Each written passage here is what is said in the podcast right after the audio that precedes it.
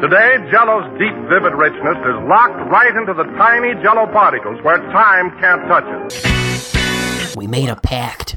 A pact that we can't go back on. Tomorrow, order Jello puddings and see if you don't say they're just like Grandma's, only more so. Hello and welcome to Skeleton Sing Along, the campfire of Ramjack. Greetings, listeners. I am your host, Alex, and joining me today, as always, is our good friend and co host, Brad. Hello. Happy holidays! Happy holidays! I got spooked for a second. I got scared. It's October, the spookiest month of the year. Spooky. Spooky. Oh my We've been, uh, I have Joey on all of the Halloween specials. Nice. He fucking loves them. We watched Hocus Pocus last night, and I think he watched it for the first time, like paying attention. Because normally he'll kind of watch and be like, okay, cool, okay, cool. He was invested. He had his hands up near his face, like he was saying stuff to the television, putting his hands up. Like he was invested in these witches. He loved the cat. Thackery Binx. He's like, you know what, Alex? We should get a cat like Thackeray. I want a cat that talks. Isn't that cool? Is he gonna live forever? Why did he die at the end? Did he die? Because I mean, like, the afterlife is death, isn't it? Like, that's not a real thing, is it? Like, Joey, let's tell some scary stories about reality. You would be shocked. But he loved, I mean, yeah, he loves scary things. Um, but yeah, welcome to the show, guys. It's Halloween. This is Halloween, and we have Halloween themed stuff. Of course, we're going to talk about some scary happenings in our own backyards. Um, What's happening in my backyard? more in a minute. We're also we're also going to be uh, talking about an uh, a genuine classic, and that is uh, a Jack Benny Halloween special from the 40s, 40, 41. You said 41, yes. It's it's a goodie. I think I think we'll all enjoy it. I I freaking love it. Can't wait to talk about it because Brad needs to explain a few things to me. Oh yeah, so many things. so many things just to jump into, and I love just jumping into and having so many things to talk about. Um, beyond that, we have some updates on some terrifying trends and new terrifying trends to worry you about. Guys, we got a good show. We got a great show. Chuck a block full. Chuck a block a full. Pay attention. Pay attention. Pay attention, motherfuckers, alright?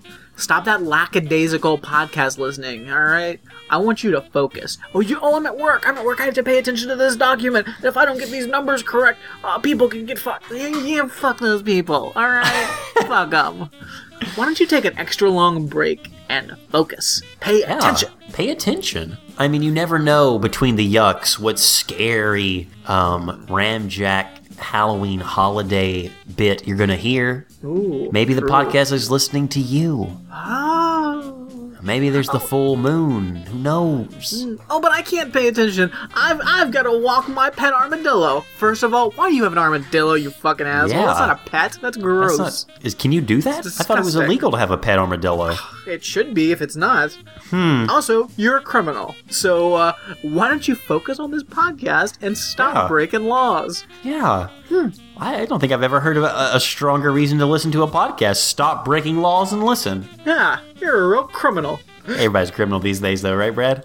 Hmm. Right? Hmm. I don't think so. Maybe we should stop being criminals. Well, in Donald Trump's America, I'm sure we're all criminals. I'm Goodness. sorry, President Trump. President Trump. By the If time this there- episode comes out, like we'll be right on the cusp of that nightmare. Goodness. Can you imagine if he becomes president, mate?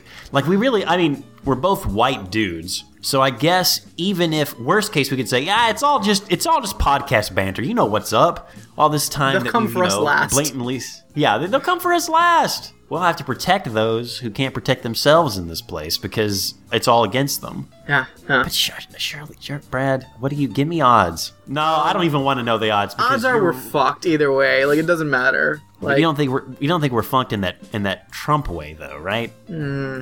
that way where he kisses you like a little bitch, whatever that means. What did that Goodness. mean? It just gets and then worse. I, and then I kiss her like a little bitch. Wait, what? You're a little bitch? Like, what does that mean? No, no, it's just you know you're egging me on with this locker room talk. Uh, Yeah, but then you I- did. You then you did the thing that was the locker room talk. So that's not locker room talk. That's That's doing not- the thing. That's being gross. That's being that's being gross, dog. Yeah. Monsters. Ooh. Ooh, spooky. Brad, let's get anecdotal for a minute. Let's do it. What's happening? What's happening, Let's just- Alex? Let's just talk about some stuff happening around. That's festive. That's festive. I have I have two events. One was a corporate event that we're kind of forced to go to annually, mm-hmm. and another is a festive Halloween event at the theme park. Nice. Let's go with the corporate one first. Let's do it. Now, every once in a while, my em- employer will get our main team, which is like marketing and creative services, and um, there's another one, something called loyalty, which won't mean anything to anyone outside of the company. Anyway, the creative types. We get together, we have a, like a creative outing, and family is encouraged to attend if you want. Like this is a family event to get everyone out and just socialize. Worst. It starts in the afternoon and it goes, in, I think, until like eight or ten thirty at night. It- Gross. it's crazy. You're killing me. Now, unlike the other events, this has all the trappings to be something super fun because there's not a lot of corporate talk. We're supposed to get out of the office, um, into each other's lives, and just you know have fun. That's even worse. The one, th- the one thing that w- that we're forced to talk about is work stuff. When you take that away and it's just enforced fun, hey, let's get away from work and let's have a good time with our families together, together. Us people that aren't actually friends, together. It's great. It's not great. We're not really friends. We just work together. No, we're friends. It's cool. No, it's not cool. It's the worst. Um, so this one was at the Newport Aquarium, which I've been to. We have annual passes to, so we've been to the aquarium many times. Nice. And uh, as you know, a lover of science and animal facts, of course, I know all about the aquarium. I lived next door to the Newport Aquarium for many years, and I've still never been to the Newport Aquarium. dude. Next time You, you're you up, didn't. You hadn't been either. I, I I don't know When if did you I've first been. go? The first time I went to the Newport Aquarium, I honestly cannot remember. It was, I believe, It had to be. It might have been. I don't know. I went well before.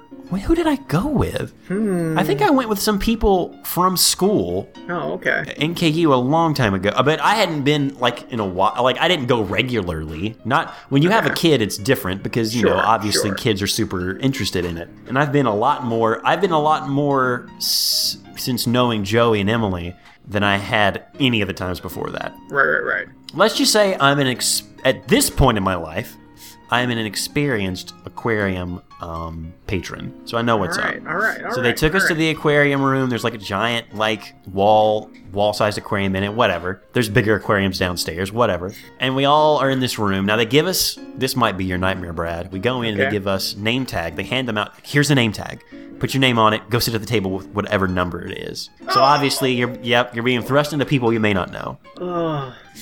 Sit down. There are people I kind of know that are in my department, but there are people who aren't. So I sit down with this one guy, and I, I cannot remember his name, but that doesn't matter. But he was telling me what Kroger was like 40 years ago because that's when he started working at Kroger. And interesting, interesting tidbits from the 70s in Kroger. First off, in the 70s, they still used old mechanical registers, which makes Yeah. sense because the digital Yeah. age didn't happen really until the 80s.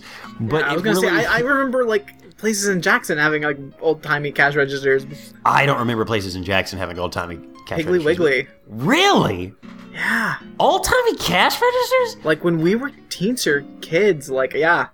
I, I barely remember it, but Yeah, I mean, he. I, I asked him, I was like, wow, dude, like from the 70s, if you're talking mechanical, then you've been with the company through the digital transition. And it stopped for a second, and it caught him off guard to really realize that. He said, holy, he's like, wow, yeah, wow. Like, for some reason, that hit him in a way that made him reflect on life. So that stopped that conversation for a few minutes. He just kind of actually kind of like looked off for a second and was like, something detached what in him. have I, was like, done all right. with my life? Okay, I'm sorry about that. I didn't Wasted. to break anyone wasted. at the table. It's all wasted.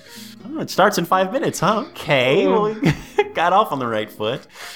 But his stories were also interesting because he remembers standing in line on Christmas Eve, happy holidays, a Kroger back in the 70s. And the line was so long that it started at the registers and went all the way back to the back of the store and trailed down the meat department. He said I was we were in line for like an hour, hour and a half, and you just kind of chilled. He said like it became like a social outing. All these people in line. And think about the 70s, man, because everyone knew everybody's business. Like these weren't strangers. He's like, "Oh, hey," for an hour and a half. Just give me my food. Just give me my food. My first my first job was a bagger at a Kroger grocery store in Jackson, and my first night of work was the night before Thanksgiving. Oh, dude. I was That like, was I was cruel. Why did they do that to you? no fucking clue. It's such bullshit. Like, oh, it was like I was I I so wanted to quit like immediately, obviously, because it was the fucking worst. Like I had to stay half an hour late on my first night. Oh, Oh, that is. People getting their turkeys, people mad that they're not getting stuff on time. People, why, where's the cranberry sauce? You ran out of cran. Where's the stuffing? Can you bag a little faster, please? Pro tip: Don't put my chicken or my not my chicken, my turkey in with my uh boxes. Thank you. New boxes. guy, first day. My turkey with my boxes. my boxes of stuffing or whatever else. My other accoutrements. I would like three turkeys and two boxes, please. Two boxes of your finest pies and step on it. Hurry! I'm paying you, aren't I? Yeah, that would be a nightmare, Worst. mate. I'm sorry about that. worst. But the lines didn't stretch to the back of the store, did they? I don't know. I, they were very long. Who knows? I, I, I don't know. So this guy was became a shell of a person for the briefest of moments. I cracked him on accident, asking the hard questions or just bringing up general observations about what we're talking about. Um, to be completely honest, these events, as much as they sound like nightmares to many people, are actually kind of fun in their own ways. The only part that isn't fun at any of these events is there's this one guy who fancies himself a storyteller, and we've got to stop him.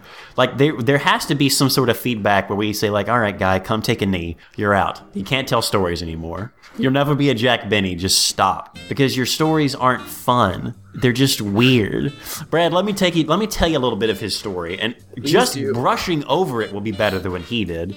Okay. This guy stands up, and I don't remember if we talked about it on the show, but at the last event that was mandated, not like this family outing kind of thing, he told the story of the starfish. You know, where there's the there's the beach and there's a kid throwing starfishes in the ocean. This old guy comes up and says, "What are you doing, Sonny? You'll never be able to get all those starfishes in the ocean. They're just gonna die. You should just give up." And the kid says, "Mister, I may not ma- I, I may not be able to get all the starfishes in the ocean again, but this one star, the starfish that I do throw in, it matters to them, and that's why I do it. Okay, that's just like a general telling of the starfish story. Fair enough. This guy breaks down crying during it on stage in front of all of us. There are What people like reaching fuck? over and holding the hands of people at their table, people coworkers that are super close, like starting to tear up because a man is crying on stage. What the fuck are we doing? Fair enough. So this guy gets back up, and we're all we're we all brace ourselves, assuming like, God damn it, is he gonna tell the starfish story again at the aquarium? Is this all you have? I, I have I have a question first. What's he what's what's his rig out? What's he wearing? Um, he looks like a like trying to be a cool preacher. Gross. His his jeans are a few generations old. Like he's still wearing 90s baggy jeans. He's never transitioned from his pants. He's kind of got a polo going. I think he's got a gold chain. Like his haircut's the same. His skin has seen too much sun. What do you mean his he- haircut the haircut's the same? What does that mean? His haircut's what you would expect. It's like his haircut's the same he had when he was in college. It's it's Ooh. short but kind of gelled and kind of pushed back. Alright. He's oh. he's a time he's in time in the in the like the late '90s, early knots. Again, his skin is it's weathered slightly. Anyway, he gets up and he's looking at the audience. He's got an earring. Um, trying to be a cool preacher. He's trying to kind of get no. like a evangelical vibe to him in his storytelling. So you know he goes to church and he's just trying to break into this. And it's like, oh, I could, I can do this. I have a gift. God gave me a gift of storytelling. He didn't, because gods aren't real, and you're not good Yeah. at this. So he starts. He comes up, Brad. He starts. He, he just looks at us all and goes, beep. Kind of lets that rest for a minute, like a beat far longer than he should. Beep. Just looks at us, like si- looks at us, sizing us up, and we're all thinking, "Fuck ah. off, man! Can we just, can we all just agree to get through this to when there's an open bar and let's just chill, please?" Oh, open bar. This this event just got better. Well, they give us tickets. I mean, so as long as you can ah. like farm tickets from people who are leaving early, then yeah, it's it's pretty open. Not worth the effort. Okay. all right, all right. Dude, you've okay. There's a rule of three in storytelling. You do something three times and then you you, you do it. You don't. Beep. You're doing it five to six times. This has gone on for a minute. Seriously, Brad. Bring out the Stop. cane. Bring out the cane. Yes, it's fuck. Everyone's getting awkward about it. He says, "Imagine hearing that sound at night." Okay. I I just I just lived it. Like Yeah, you just you did a good job finding out how annoying it is. He talks about how at night he heard this and it drove him crazy, so he got everyone oh, up Oh, that in his it. house.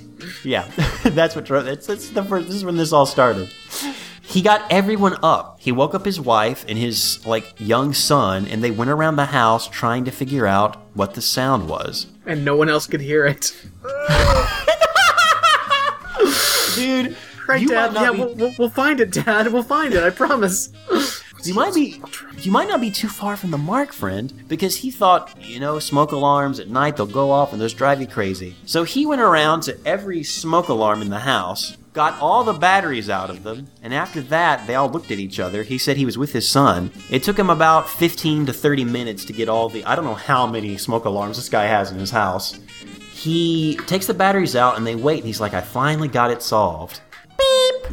and he says, God damn it!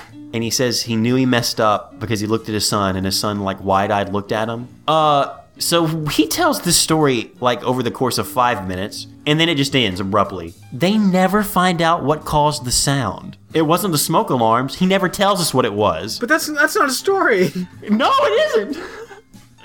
But what the real story, what the sneaker story was, Brad, is that his son now says, God damn it, all the time. And it's his fault because you never know when kids are listening to you. What the fuck is this story? so what?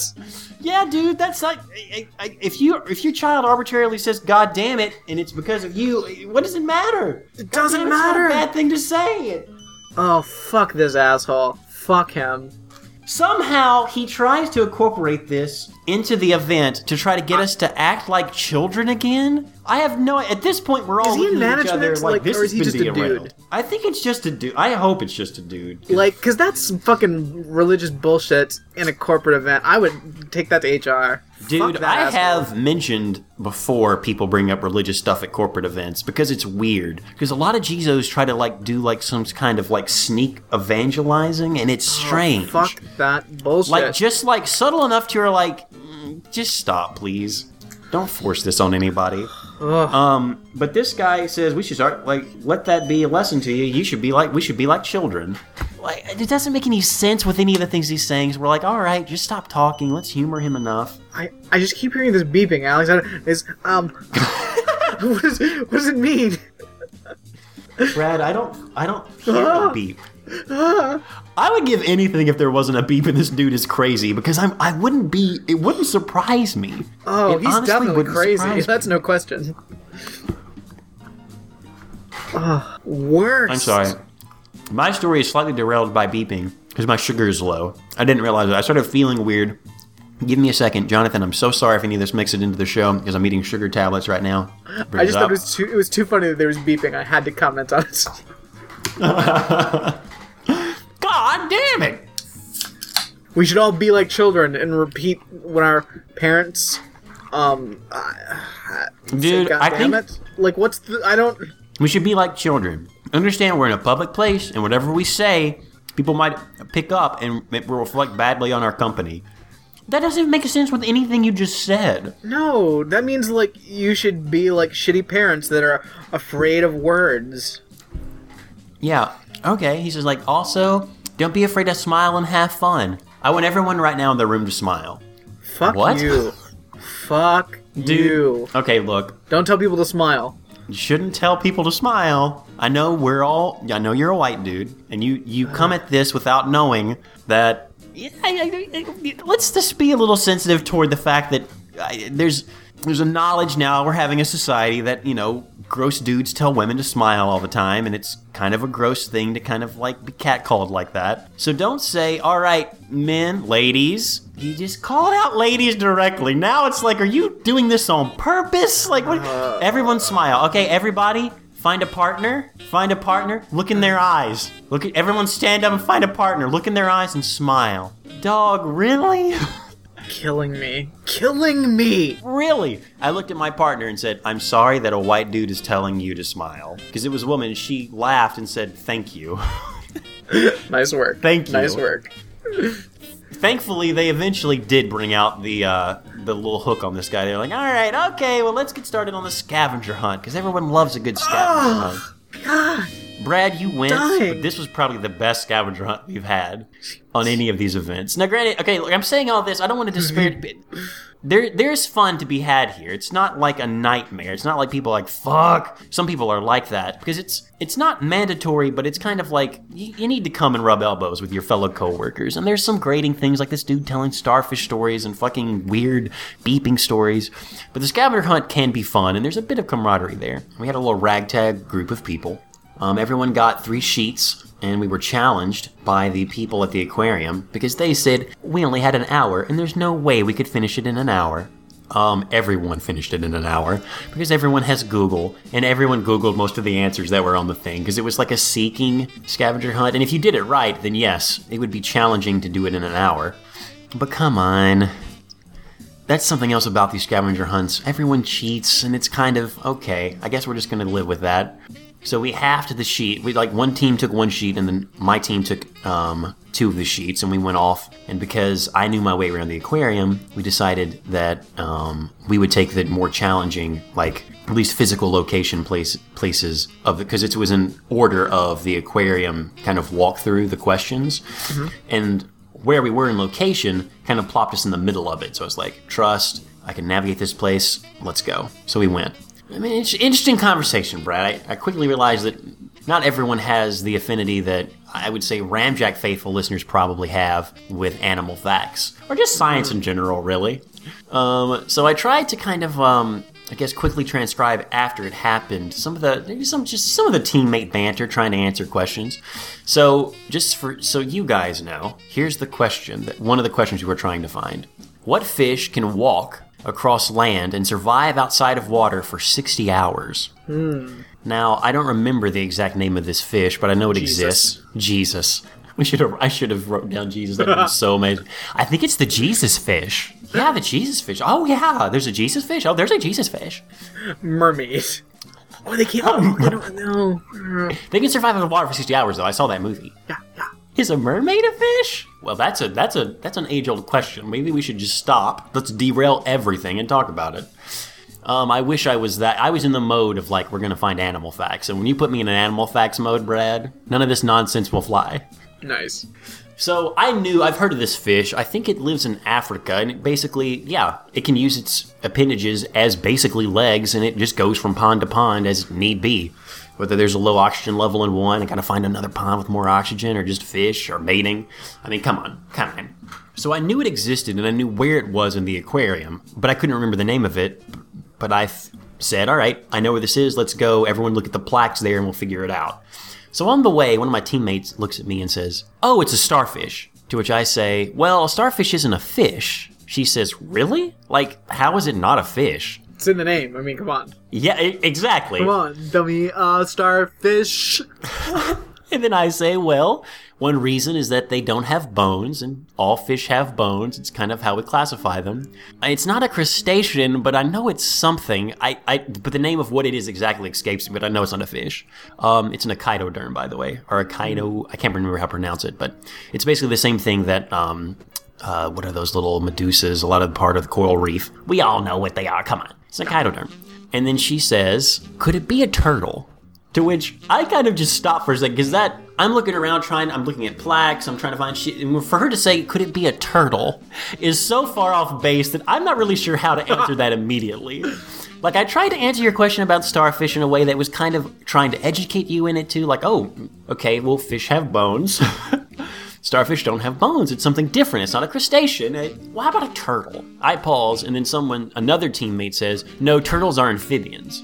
To which I say yes without thinking, because I'm like, let's dismiss this and go on. But then I say yes, actually, no, no, turtles are reptiles, they're not amphibians. And then the first teammate again says, well, then what is an alligator? To which I say, it's also a reptile. Oh boy. Thankfully, another teammate runs up and says, hey, I found that fish you were talking about over here. So we all run over to find the fish. And it wasn't a starfish? And it was surprisingly, it wasn't a starfish. Though hmm. after we found it, she went over to someone who was with the starfish exhibit and was talking to them. And she came over and said, "You know, they told me a starfish can last outside of the water for 60 hours. Are we sure it isn't a starfish?" Um, it which- doesn't walk and it's not a fish. Exactly. So which we were still by the plaque kind of, and I pointed to it and said, "Well, over there, if you read it." And she went over and read it, and she said, "Oh, yeah." And then later she asked more questions, and I was just kind of answering stuff, and she said, "Are you just humoring me when I'm asking when I'm saying these things about fish and aquatic life?" And I kind of said, "Yeah, because you're just saying random stuff that no, I don't know how else to have this. I don't know how to call you. I don't know how to say sorry. That's stupid. Why didn't you? You're just very, very dumb. And look, I get it. And a lot of people don't know anything about marine biology because, Brad, you never went to the aquarium over there. Sure. But I still think you know the difference between an amphibian, a reptile, and a fish. Maybe not like a starfish, but you know that that's not. yeah, yeah, I, I get that much. I get that much. You know it's not. Yeah. Like you know basic marine biology. I know basic elementary school uh, animal Right? facts. Definitely. So much of this bullshit going on here. And I'm thinking, you know, it's good that we came here so you people know. Not that we need to know these marine animal facts. Just Everyone needs a broad but- base of general knowledge. Yeah. You just to live in society, you need an amount of general knowledge. It's a starfish? Probably. It's probably a turtle fish. Oh, Is it an alligator fish? No. are those related to mermaids? I really wish she had said something about. Mer- there was a mermaid exhibit to which everyone went in really excited about. Don't know why. It's people in a costume, and they came out feeling weird. A lot of the people came out and just said, "That's just a girl in a bikini and a, like a fake fishtail." Really?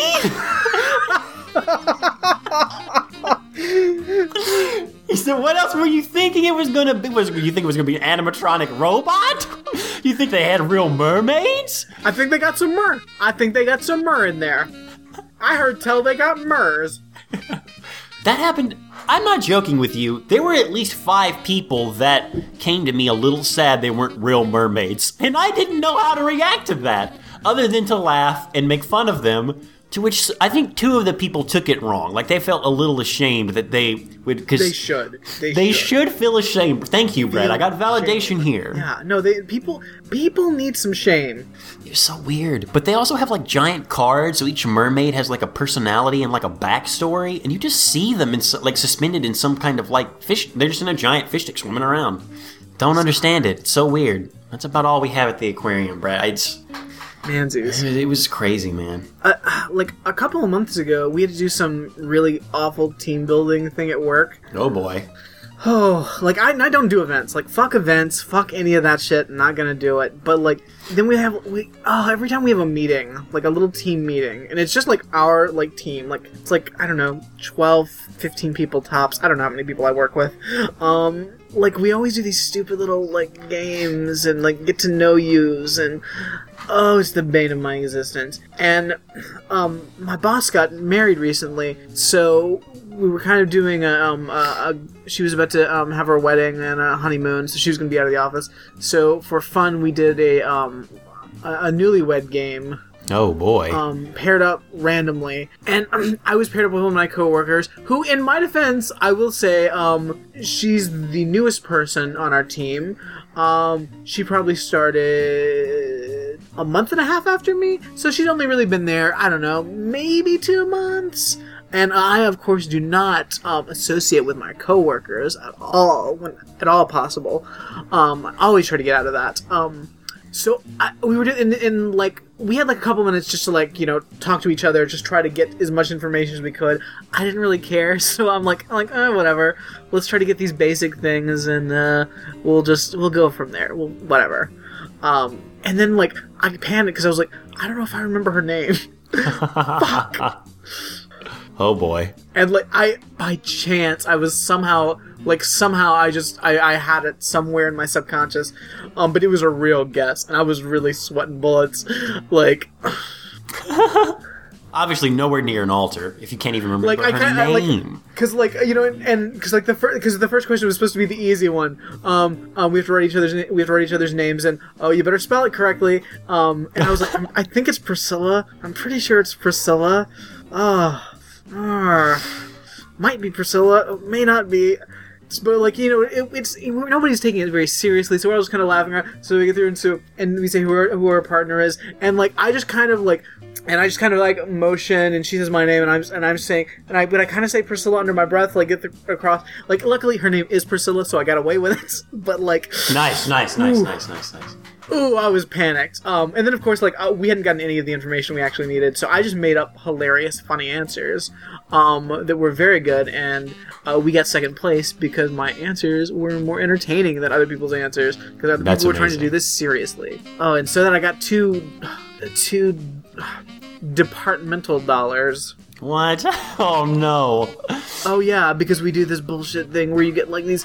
Oh, it's like money for our department, and you can use it for things. If you accumulate enough, you can buy like office supplies, or theoretically, um, get an early release from work one day. Theoretically, when you have enough. I don't know how much that is. It's not like it's posted. Uh, this is just gonna sit at the bottom of my desk because. It will be a cold fucking day in hell when I hand somebody a big, goofy looking cartoon dollar bill for anything never going to happen. I'm a grown ass man. No. Unless someone gives you like the equivalent of like one of those giant gaudy checks that are in like let's say hundreds of thousands or even tens of thousands Yeah, it better dollars. be money. It better be money. It Yeah, better not then be leaving work early 10 minutes early one day. If that no. giant thing is actually a check, then I guess you would have to hand that over to a bank at some point. In which case, Sure. sure, But then then it's going to be enough money that I don't have to come back to this job. true, like and which would, goodbye. it wouldn't take that much money. It wouldn't take that much money to make that happen. Uh, That's just saying, if anybody wants to send me a giant check, um, Jonathan's birthday's past. Uh, mine's coming up, uh, so oh, feel free to send checks my, my way. See, I said our, and then I said my. I said our, then I said my, because I changed my mind halfway through that. Brad, do you do you have any tales from your ventures in the Halloween Horror Nights? Um, While we're still in the anecdotal uh, portion of the show, well, I was gonna say, uh, like, I've, I've really been hitting the parks hard lately. Um, nice. Um, well, because I lost a week to the fucking hurricanes. Yeah. Um, How did the hurricanes hit the Horror Nights? Like, did they have to do much recovery on that? I'm assuming not much. No, no, because it wasn't it, it wasn't too bad here. Um, wasn't wasn't too bad at all. Um, we actually closed our office. I was off work that Thursday and Friday. Disney and Universal both shut down. Horror Nights was canceled. I was kind I was kind of hoping it would come back Friday because once the storm was kind of passed on Friday, it was like uh, maybe they'll still open it up and I can get out there. Maybe, maybe, but they did not. Um, Hmm. Yeah, but no, no, no, no damage or anything. But so I so I lost some time. So this last weekend, I I did uh, I did Horror Nights twice. I did uh, Epcot's Food and Wine Festival a second Awesome. time. So it was uh, good times. Good times. I almost like throttled s- some girls at Horror Uh-oh. Nights Friday night. Uh-oh. We had some fucking long con line jumpers. Ooh. Like, and I saw them doing this, and it was some fucking bullshit. Because like people, people love trying to break lines. And I'm like, listen, you're at a theme park. You're gonna be in lines. Except that you're gonna be in lines. That's how this place works. Yeah. Like, Obviously. deal with it. Just fucking deal with it. So I'm I'm in line with the uh, American Horror Story house, um, which is one of the longer lines, but most of it's indoors with uh, fans, so it's it's it's not as hot. Um, so that's cool. And it's it's a long line. Like it's posted at 90 minute wait, um, but it was like maybe maybe 45. Like in that line, I don't know why. It's weird. And like I'm halfway through it, and these like this like girl like gets in front of me, and I'm like, where the hell are you? Because sometimes you'll have these assholes that like, oh, I'm, I'm actually I'm with my party. I, I went back to like to the to the bar to get something, and I'm meeting back up with my group. Or people like got in line like, oh, hey, here's my friend, and they wave them over, and those assholes join them, and it's the worst. So we can just all categorically agree that that's not. You shouldn't do that. That's not. That's not that. right. Well, like if you like if you're like back if you stop at like like the bar to pick up drinks, like and you leave your group, go back and join your group. Fine, no big, no no problem there.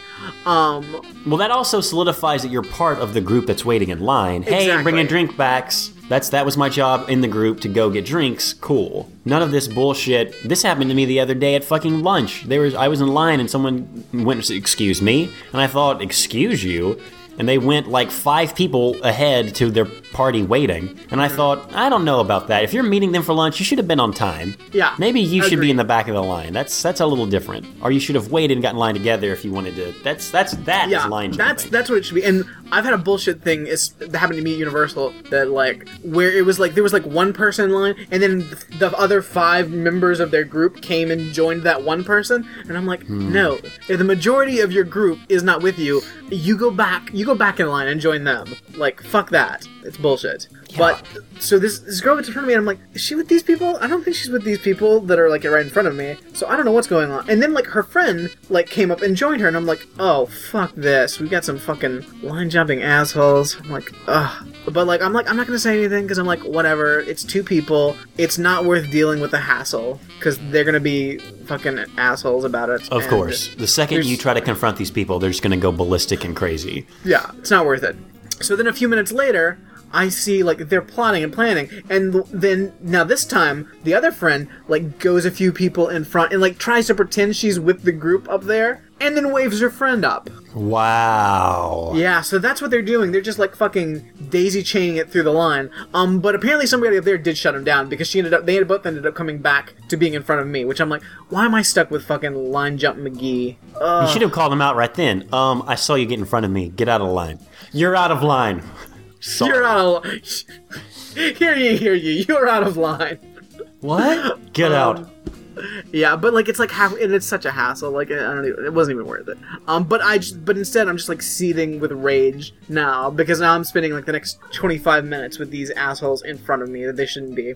They're probably also complaining that they got caught and like Yeah, they, yeah, they look like the worst people. Um, so like a little bit later, um, and like I, like I don't, I don't think they had been through this, been through the American Horror Story house yet because I don't think they realized how the line worked because it, it seems a lot longer than it actually is. Um. Because there's a point where you get out. Once you get outside, it's about 10, 15 minutes tops. Once you get outside of that building, and then you go outside, and there's you go pretty much straight to the house. One one of them is going to run to the restroom, and, and she's like, okay, well, I'll just I'll just come back and join you, obviously, because we're in line. So I'll just go to the restroom and then come back. And I'm like, she's not gonna make it back. It's not a chance.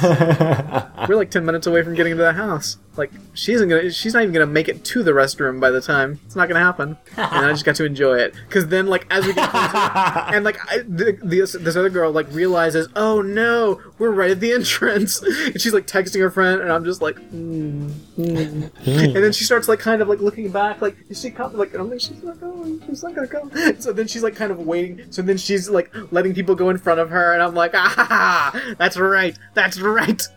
You were this close, and now you have to wait. Yes, yes. Oh, it felt so good. that is amazing. Justified. Very nice. Um, how many more times have you seen the Bill and Ted show? I live? have not seen it again. I have seen the dance show, and it was fucking amazing. Oh, there's a Halloween themed dance show. Um, yeah, well, it's a it's a it's a dance group, uh, Academy of Villains. Um, and they do. Oh like yeah, a- yeah. It's really good. I think really, I've seen you Instagram that. Yeah, yeah. I put up Very a little nice. bit of it. Yeah. Um, I had my own kind of horror esque, or at least Halloween, uh, theme park run in this weekend. We took Joey to Kings Island, and they have a child's kind of um, Halloween inspired park. They turned the water park into just a fall festival. Nice. There was a really cool pumpkin maze where every room got more and more crazy with pumpkins until you went to the giant pumpkin room, and they have like this gigantic like eight foot tall, like huge diameter wide. It's fake, but it looks real. Pumpkin in the middle, and there's like tiny pumpkins. You can just take one. It's like a little pumpkin room, and that was adorable. Joey loved it. There was a weird maze. It's all Charlie Brown themed, which was the weirdest part because you have everyone in Charlie Brown outfits. And I saw a dance show there with these people in very disturbing Charlie Brown mascot outfits Oh wow. and then their handlers. And that, my friend, was nuts. The kids were just glued to it. halfway through it, I said, Joey, do you want to go ahead and go do something else? No, no, I don't. and then he sat down on the ground, and I knew I knew we were we were there when he sat on the ground to watch. Like, all right, well, let's get closer and see. yourself. haul. And it's just like it's just weird. Like they're the weird segues. They come out doing some kind of like Halloween. They do this is Halloween. They come out and it's kind of scary because it's these um, giant peanuts, black-eyed like mascots, and their handlers, which are just children. Like these are kids, easily I think in high school. Obviously, like theater majors, like eventual theater majors who are just like putting their dues in over the fall break, and it's a that part's adorable because I ooh, there were two kids. I knew I there's something going on there. There was so much chemistry between them just dancing together at a child's peanuts fall. um, you- uh, I was at the Charlie. Brown show and I saw these two kids dancing together and I was like, "Are those? Are those? Are they about to fuck in front of Linus? What?" Now there's a stage smile, which all the kids had except for these two kids had, and then there's a flirtatious stage smile, and these kids were at it, and it was It was so weird. Like, I, I, one minute I'm watching, I'm watching Pigpen and, and and Lucy, and then I'm watching these two kids fuck. and I was like, I don't remember this part of Charlie Brown, where kids are fucking each other. I, man, it was it was adorable. It's just weird. They, they would say, "We've got to throw a Halloween party. Can anyone say something that has to do with Halloween?" Candy. We'll get to candy later. Just shutting the kid down immediately. We'll get to candy later. Like that's a part of the show. Something else. Ghosts. Yeah. Anyone? What else? Oh, witch. Witches. Did I hear witches? Great. Here's a song about witches, and they would just go and do a witch song. Like they're trying, but it's just it must be super fun for them, I guess. All right, all right. Uh, we just need a suggestion from the audience. Uh, uh, what what should our uh, improv team uh, create on this day? Oh, pizza. Did someone say pizza? All right. Pizza. This is our version of a pizza. Uh, it's not Hugging on the floor. Stop. You're not. That's not a thing. But that wasn't even the best part about it because the fall thing was fun. But there is a kind of spook house slash like a laser gun video game, live action video game you play. Nice. It's called the Boo House, and you go in and there's this whole story. Waiting took forever, but we were in line for probably. 30 minutes which okay in a 45 to 90 minute line you're used to at a like a gigantic amusement park is really nothing. But there's no trappings to help you get through the line at all at one point, it was dark and there were some kids in front of us, and I was pretending to get scared with Joey. Like I would say, "Joey, what was that?" And I'd point at a shadow, and he would laugh because he knows that I'm kind of joking. But other kids were getting into it, and other kids were like, "What's that?" And Joey's like, "Yeah, what is that? I thought I saw the wall move." And I'd like pretend to freak out. Well, Joey gets into it, and there's these kids that have kind of started to like play along. And at one point, Joey just runs up and goes, "Boo!" like right behind them, and terrifies these children. And he said, I scared you! And it is so funny. Nice. And we laugh. I'm like, Joey, is it nice to scare people? He says, like, what? They were scaring you. that was adorable. And the kids took it in stride because later the kids tried to scare Joey because we went behind a corner and this kid was like, oh no, scary monsters, scary ghosts. And Joey's kind of looking. So it, it's it's a haunted house, and you go in and you sit down in this cart, and you have laser guns, and you go through, and the cart kind of turns and puts you into these scenes, and they throw you into it, and it's all animatronic, and it is fucking well done. There is a room where there's like skeletons standing up, and their limbs move, and their eyes are glowing red, but it's all shadow and dark, and you gotta aim and like shoot them. And they did a trick where like something will like really come up over the cart, like the cart will stop as it like bangs, and there's like bookshelves that almost like topple on top of you and there's ghosts that do it. But when the skeletons do it it is terrifying. But it's just scary enough. Like at one point joey just stopped shooting and he just kind of watched it and you could tell that he just loved it. Like when you go to the library and books were coming out and of course me and emily are like shooting away and it's almost impossible because like it's super old so the guns aren't really working very well and you have to be Right. on it but if you did shoot something it would kind of pop and like scream or make a noise so it made it that much more thrilling highly recommend it if you're ever in cincinnati and go to kings island go to that boo house the line sucks but it's a pretty thrilling halloween inspired haunted house nice. Good times. Good times. it got me in the spirit you know the halloween spirit Gotta get into that spirit. It says here to look directly into the mirror. Then what? Then we just say it. You say it first. No, no, you you say it first. You're the oldest. Well, let's just say it at the same time. Ram Jack. Ramjack. Ramjack.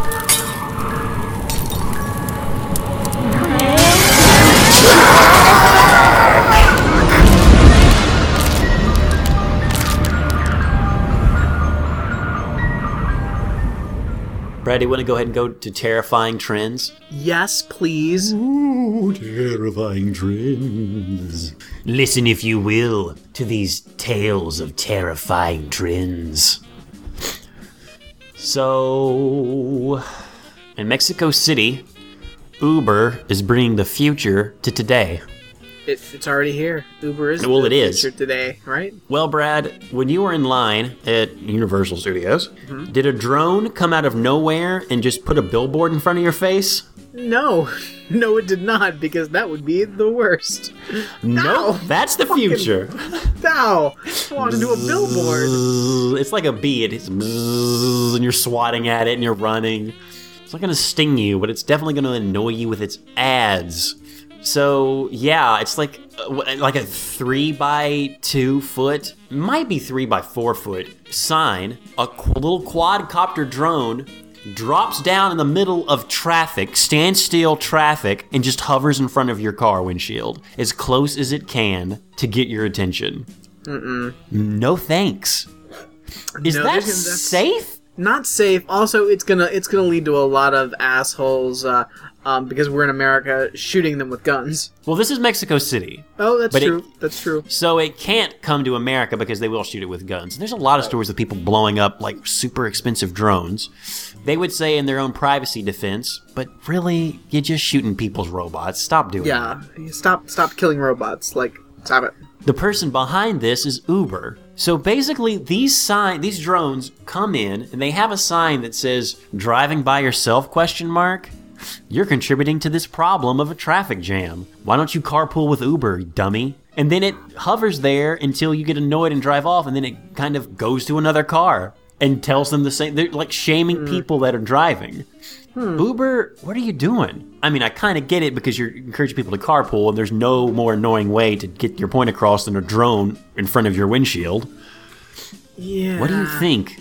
Like, it works in this one scenario, kind of, but it can't be a trend, right? We can't let this happen. No, no, can't. No, not at all. Can't do this. This is. Can you this is imagine- weird and dumb, Walking a dog, Brad, when you eventually, like, become a star dog walker, right? uh, dog walker to the stars. sure. Um, which is really just a cover for your um, what did we call it? Not needling, but a professional agitator. When you're professional agitating as a dog walker in disguise. All right. Um, all right. I, I, I heard. I heard dog walker. I, I think dog snatcher. So. Oh, okay. Dog snatcher. Well, I was trying to get you. Okay, Professional agitator, dog snatcher slash dog snatcher. so you've gotten at least twelve dogs in your this run. you got them on leashes. You're out having a nice walk with your dogs, and suddenly two billboards come out of nowhere and, and, and like hover in front of your faces. Ugh. That's gonna not be cool. We can't Then I do say, that. Cromwell, Cromwell, seize Dragada, seize Dragada. And Cromwell grabs the sign. Not the drone, the sign. attack. Just the sign, Yeah. the drone. It's terrifying. I do not want to see this. Um, Brad, a lot of people go to um, psychologists. What about instead of going for um, you know, to a psychologist, why don't you go to a philosophical counselor? Oh, ooh. Yeah. Apparently, a growing number of people are turning to uh, philosophical counselors for uh, guidance. I this sounds. I, I'm already this sounds bad already, but go ahead, go ahead. These counselors work much like traditional psy- psychotherapists, but instead of offering solutions based solely on their understanding of mental health or psychology, philosophical counselors offer solutions and guidance drawn from the writings of great thinkers. What could go wrong? You know, there's going to be a lot. There's going to be a lot of asshole dudes that try to help people purely through like an Ayn Rand lens. That's that's the thing. Like, I get that this could be a thing. I was thinking the other day, actually, before I even saw this article um, bringing this to light, that I don't think a lot of people think about how they want to or should live their lives ever. Granted, Mm-hmm. if you are religious, they kind of pretend that that's cloaked into it. Right. But whatever. But yeah. That's all. You don't get your morality from religion. A lot of it's kind of baked into it. We know this. Scientific studies have shown it. Not bullshit scientific studies, like peer reviewed, actual scientific studies.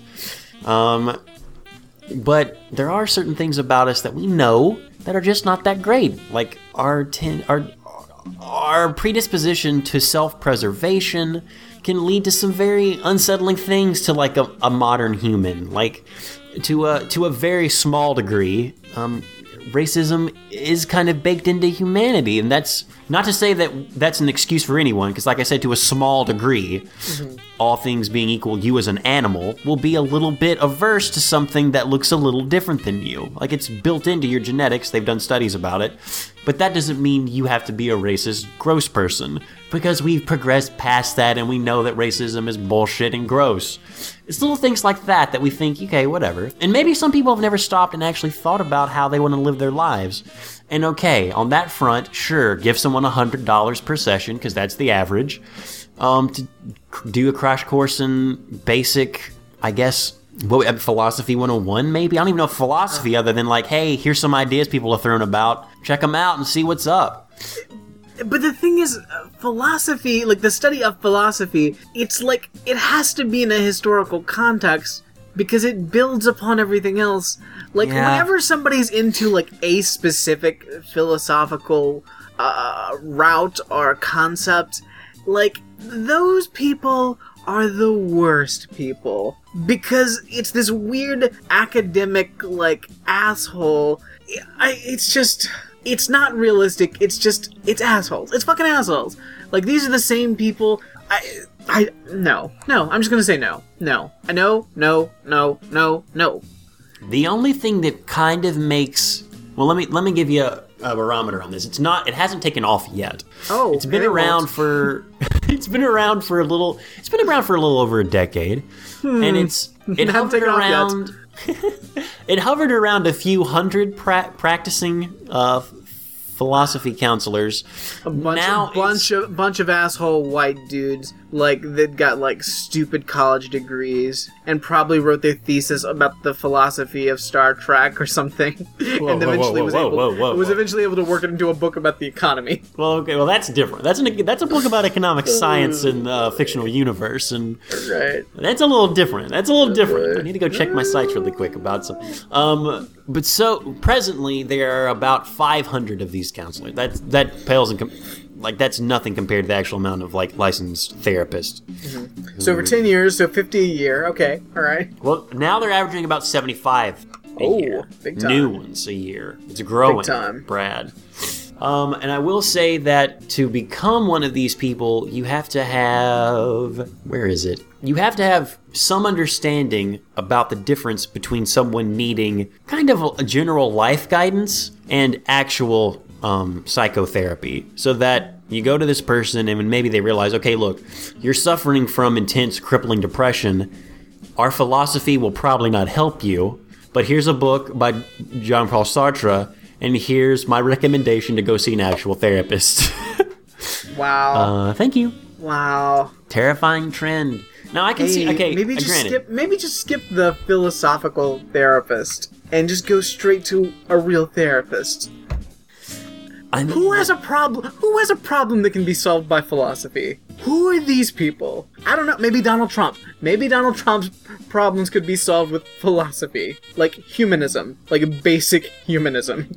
Yeah, maybe humanism one on one. Maybe, maybe. Um, I'll give you one instance because it's the only one they cite in the article.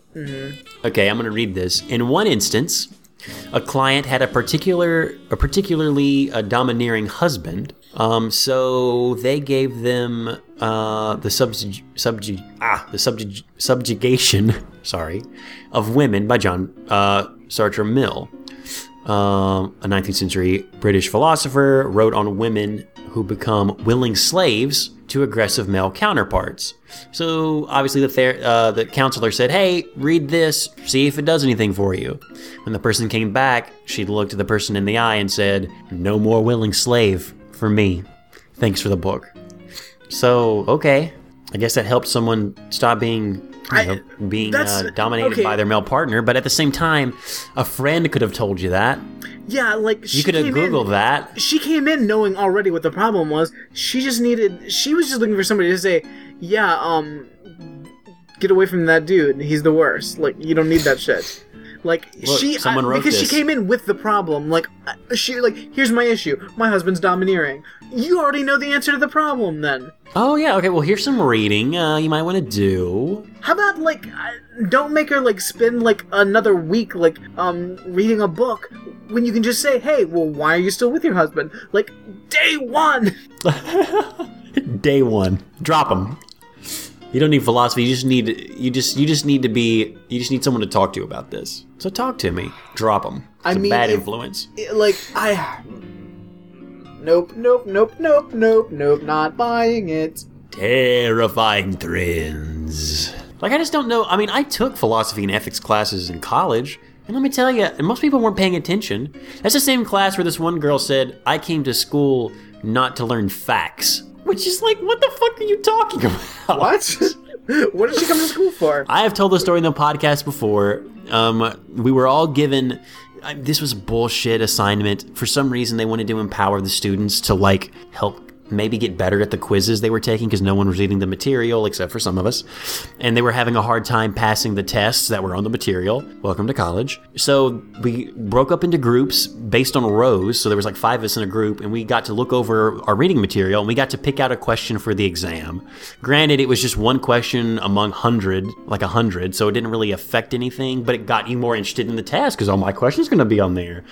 We know what you're doing. It's okay. I get it. Let's play along. And then someone, and I picked out the fact that um, I want to say it was the Anglican Church didn't recognize that women had souls until like I want to say it was like 1880, which is think about that for a second. 18 fucking 80? The Civil War's over. Yeah, women don't have souls. What are you talking about? This is the Industrial fucking Revolution. Well, I will say, in the Anglican Church's defense, um, women don't have souls because souls aren't real. yeah, yeah. I mean, yeah, yeah. But if you're gonna buy into that bullshit, I mean, they were fifty percent right. yeah, they, they were 100% right but for the wrong reasons. yes. Um, so I, I, I kind of talked to the people in my group about it and said, well, this is a neat fact. And they said, wow, that's actually kind of weird because they were Jizos and they were coming to terms with it. So we went around the room talking about it and someone said, that's stupid. That's like a useless fact. I didn't come to school to learn facts. And she said this to the larger group of people. And we were like, everyone kind of paused and looked at each other and then we just moved on like she didn't say a goddamn thing because that's stupid. I, I, you know, I wish I could go back to all those college discussions when I was usually just like, oh, I'm just gonna roll my eyes and not say anything and just just let this be over and just like jump in and yell at people for being idiots. Oh yeah.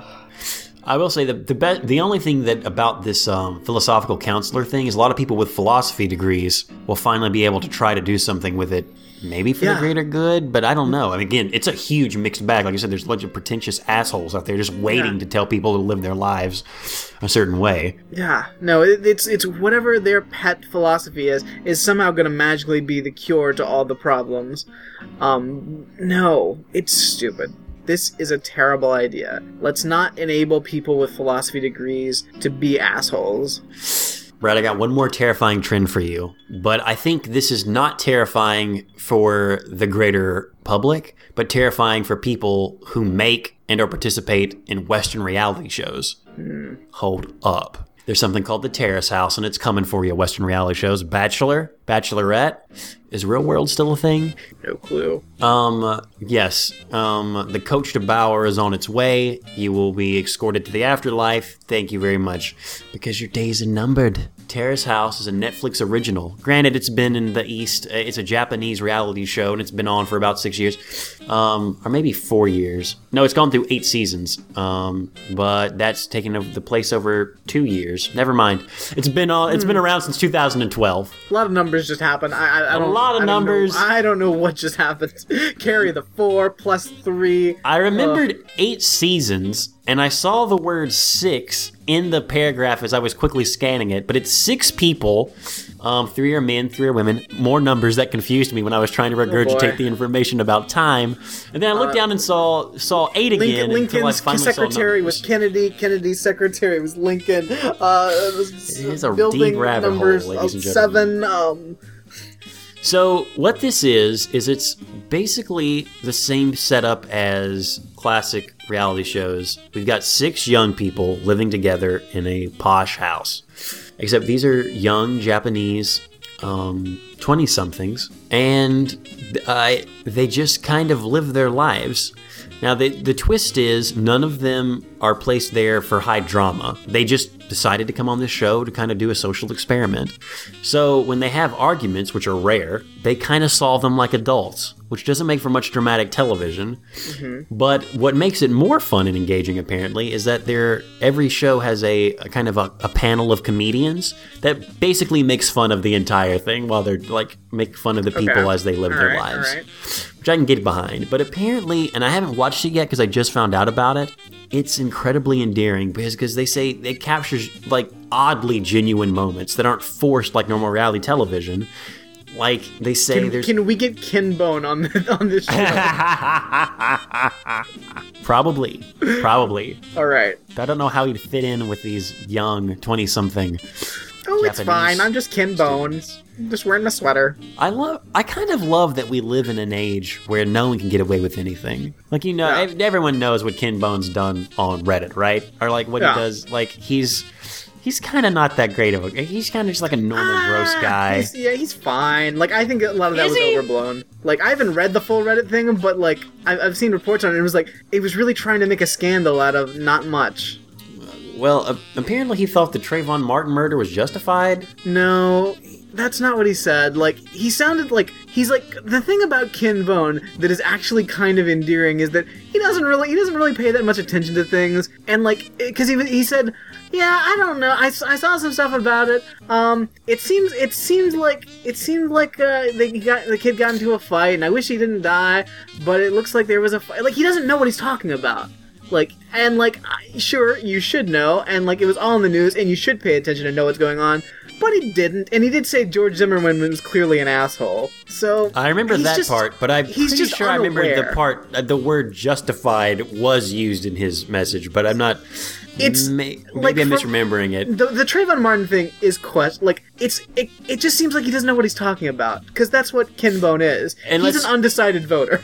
Here's here's the thing about that. You're right. He is an undecided voter, and the things that he does, like he's like you said, kind of reveal that kind of general ignorance about Yeah, their I outlook don't. It's on not. life. It's not malicious ignorance. Is the thing. It's like- just general ignorance, which is Yeah, gross it's and weird. general ignorance. Yeah, and you should have more general knowledge.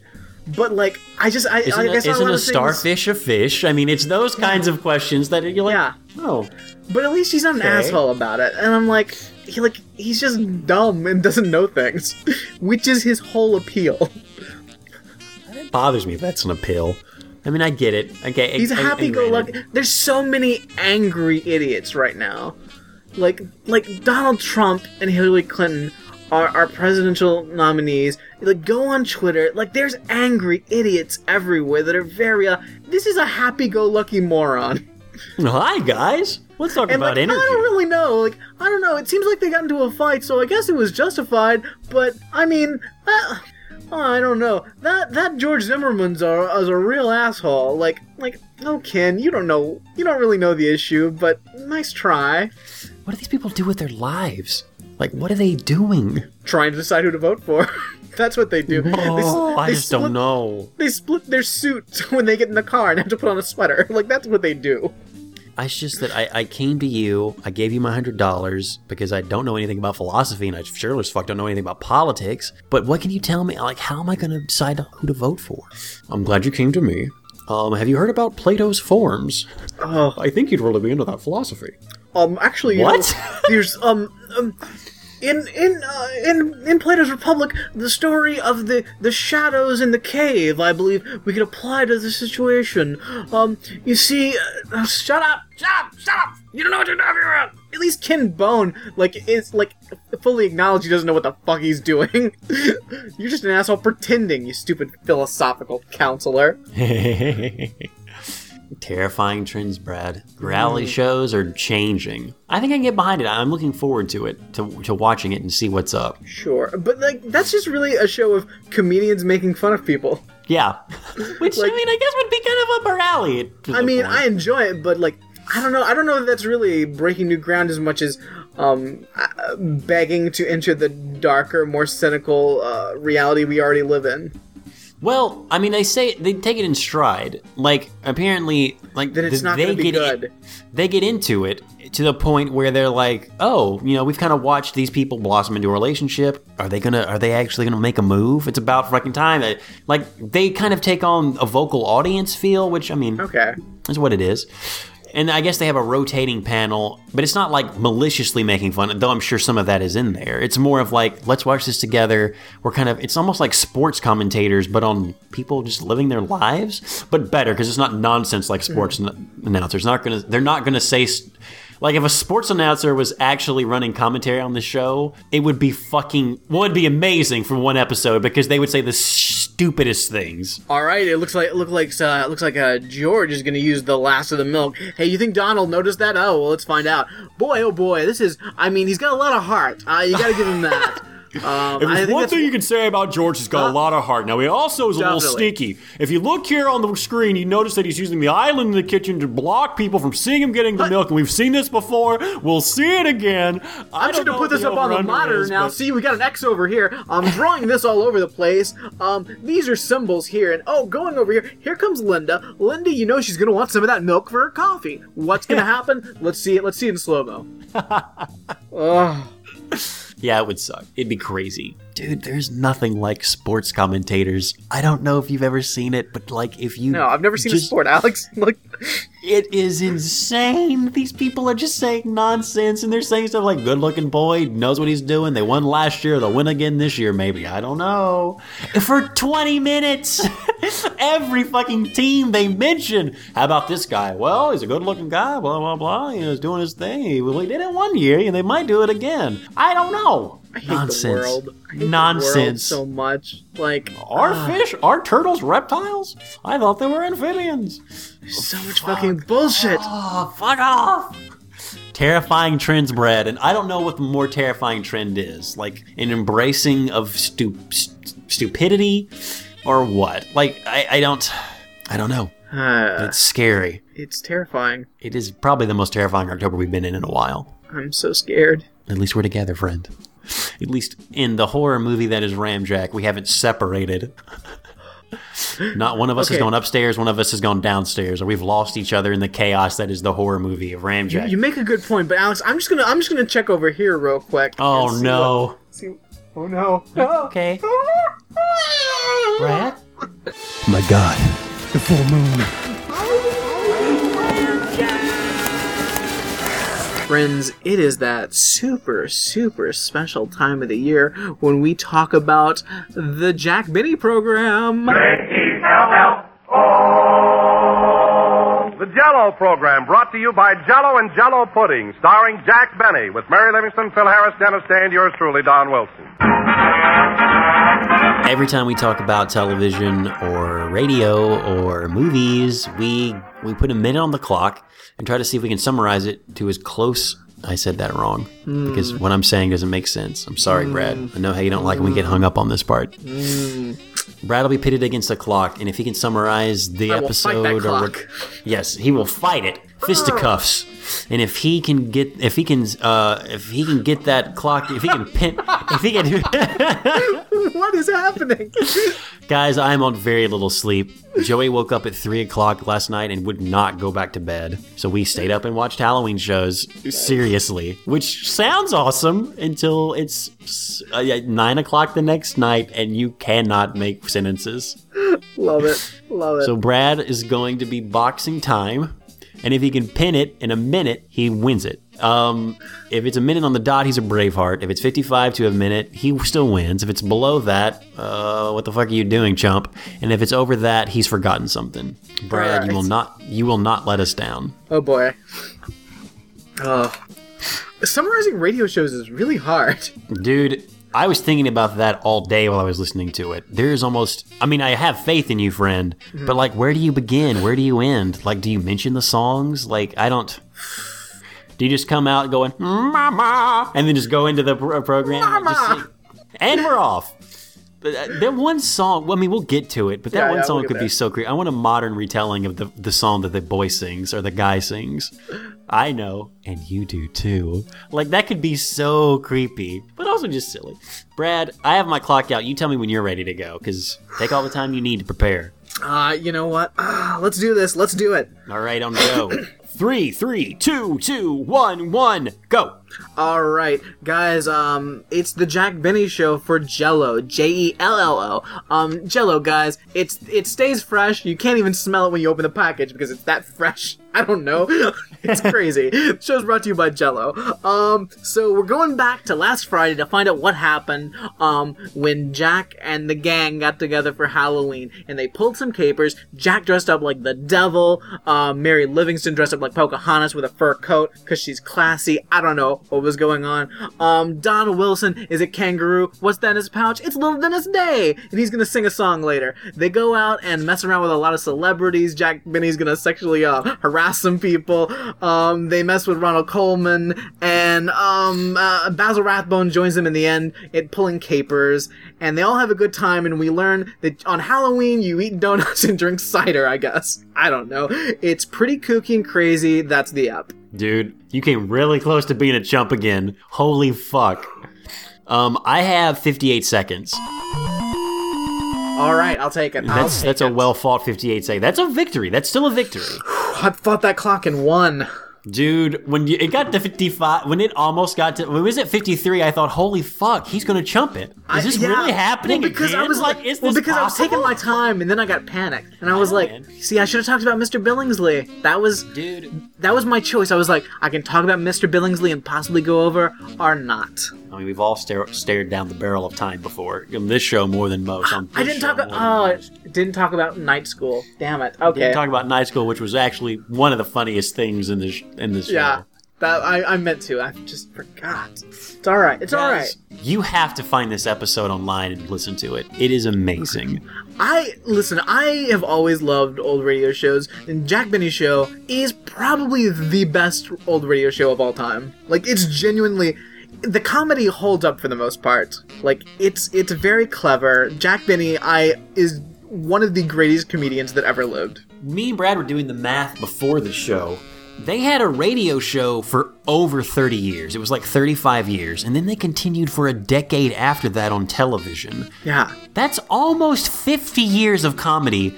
Engaging by this, which is kind of in the middle. Like what we're listening to this episode was in 41, which was a year before the radio show ended, and a year and after that they went to television. Or I think the radio another No, no, version of the- the radio show yeah, came no, on for a little bit longer. The until radio 50 show something. The radio show continued over different sponsors until 1955, from like 38 to 55, and then it went to television for another 10 years. We start with Jello, um, which is amazing. Mm-hmm. Then, because of sugar rationing during World during World War II, grape nuts took over for like a, a, a season or 2 Mm-hmm. Yeah. and then we get to Lucky Strike Tobacco. How are your sponsors? They are amazing. Oh, it's so good, so good. What was the grape nut? I, I want to listen to what Oh, grape nuts right I've listened to. now. I, I've listened to. I've probably listened to most of the existing Jack Benny shows. Like, it's just a great. It's a great show. Like, I love it very much. Um, Look, Archie will always have a place in my heart because it's fucking Archie. Come on, it's just the characters, like the weirdness of Frank. I'm Frank. Like just everything about that is so Yeah. weird that it hits a level. it's that, weird because it's also a children's show, so it's Yeah. really dumbed down and bizarre. Oh, and it's unevenly bizarre. Like it's almost Yeah. like they have different writers trying different things throughout the course of the show. But I'm sure Jack Benny is a little bit more stable, and it's quality stuff, man. Mm-hmm. Yeah. Like. I, I when we were listening, well, I was listening to it today because I listened to it so many times, like easily four or five. I kept thinking, could you do a modern podcast that was like this? Like, could you just get like a team together to do like a comedy, like every week, just in the style of something like this? That would, It would be hard, but it would be fun as hell. yeah. I say that only because it's Halloween. I was like, Ooh, we're supposed to- The, like it's so strange because like there is like a weird meta reality to the Jack Benny Yeah. radio show. Because most episodes and this isn't always the case but most of the episodes are um we're getting ready to do the show. Like we're we're talking about what we're gonna do on the show next week. Or we're we're clearly we're doing the show now. Here's our presentation of something. Like this one is let's uh, let's talk let's go back to what happened last Friday and we're reenacting what happened over the weekend. And it's it's fun. It might be because it was a long time ago, but the pacing and timing of everything is awesome. Mm-hmm. Yeah. Like the way that they even say things, and the way they have kind of like a, um, I guess I would almost say like a uh, biting sarcasm with each other is Mm-hmm. Yeah. charming. Well, and it's yeah, and it's because it's the same group was. It's pretty much the same people through most of the y- years of this show, like, and a lot of them actually went on to have like their own radio shows. Like Phil Harris had a radio show, Dennis Day had a radio show. I want to say Don Wilson even had a radio show. Like, like they all had separate shows, and then it, there's like jokes about like they're they're talking about Jack. Like he well, you've only got one radio show, so what do you know? Like it's like it's it's a good like group dynamic and they've clearly they've worked together for so long and they know each other so well. It's it's very it's charming and delightful. I mean, it does. It on occasion, and we'll talk about it. It does kind of show its age in the Oh, fact yeah. of there's some things that are a little uncomfortable to listen to in 2016. There's some th- there's some things that are clearly from a different time. Um and we'll talk about Rochester. um, Oh man, I have so many questions about just their relationship in general. Because again, this is the first episode of the Jack Benny Show Yeah. I've ever listened to, and I love going in with all these mysteries. Yeah. So, Brad, let's let's start from the top. First off, we're Sure. the Mama. First off, Mama. I love it. We introduce it and then like and here's the orchestra with Mama and just the way he says it, it's so it's crazy. Like obviously I'm playing that right now. The orchestra opens the program with Mama. I just love the exuberance that it's announced with. Yeah. And here's the orchestra with Mama. Ba, ba, da, ba, ba. And then they sing the Jello song, and then it's and then then they just go into the show. Yeah. we we get a little bit of lead in, like it's Halloween, and they're all getting together. So then we go to my first question, Brad. What is the relationship between this man and his? Is it his like who is this guy that's living? Is it living with him? It's his butler Rochester. Rochester is the butler. Yes. Okay, good. and it's it is problematic because it's very much the um the scheming servant um and uh, obviously rochester is is a is a black character it's actually played by a black actor unlike amos and andy which was just terrible racial stereotypes and there's definitely some there's some stereotypes going on with rochester but Ugh, Halloween costumes. Ugh. yeah, yeah, we'll get there in a second. But I will say uh, it's a different time. It's a different and, time. And overall, not that it says a lot. I I do feel they they I feel like they generally do. They don't demean him usually. Like it's usually like Usually. I mean, there's things of the time. I mean, I don't say they demean him in this at all. Like, They there's don't. a- I- they don't There's an this. uncomfortable, like I would almost say racial, like racial jokes with the Halloween Yeah. costume.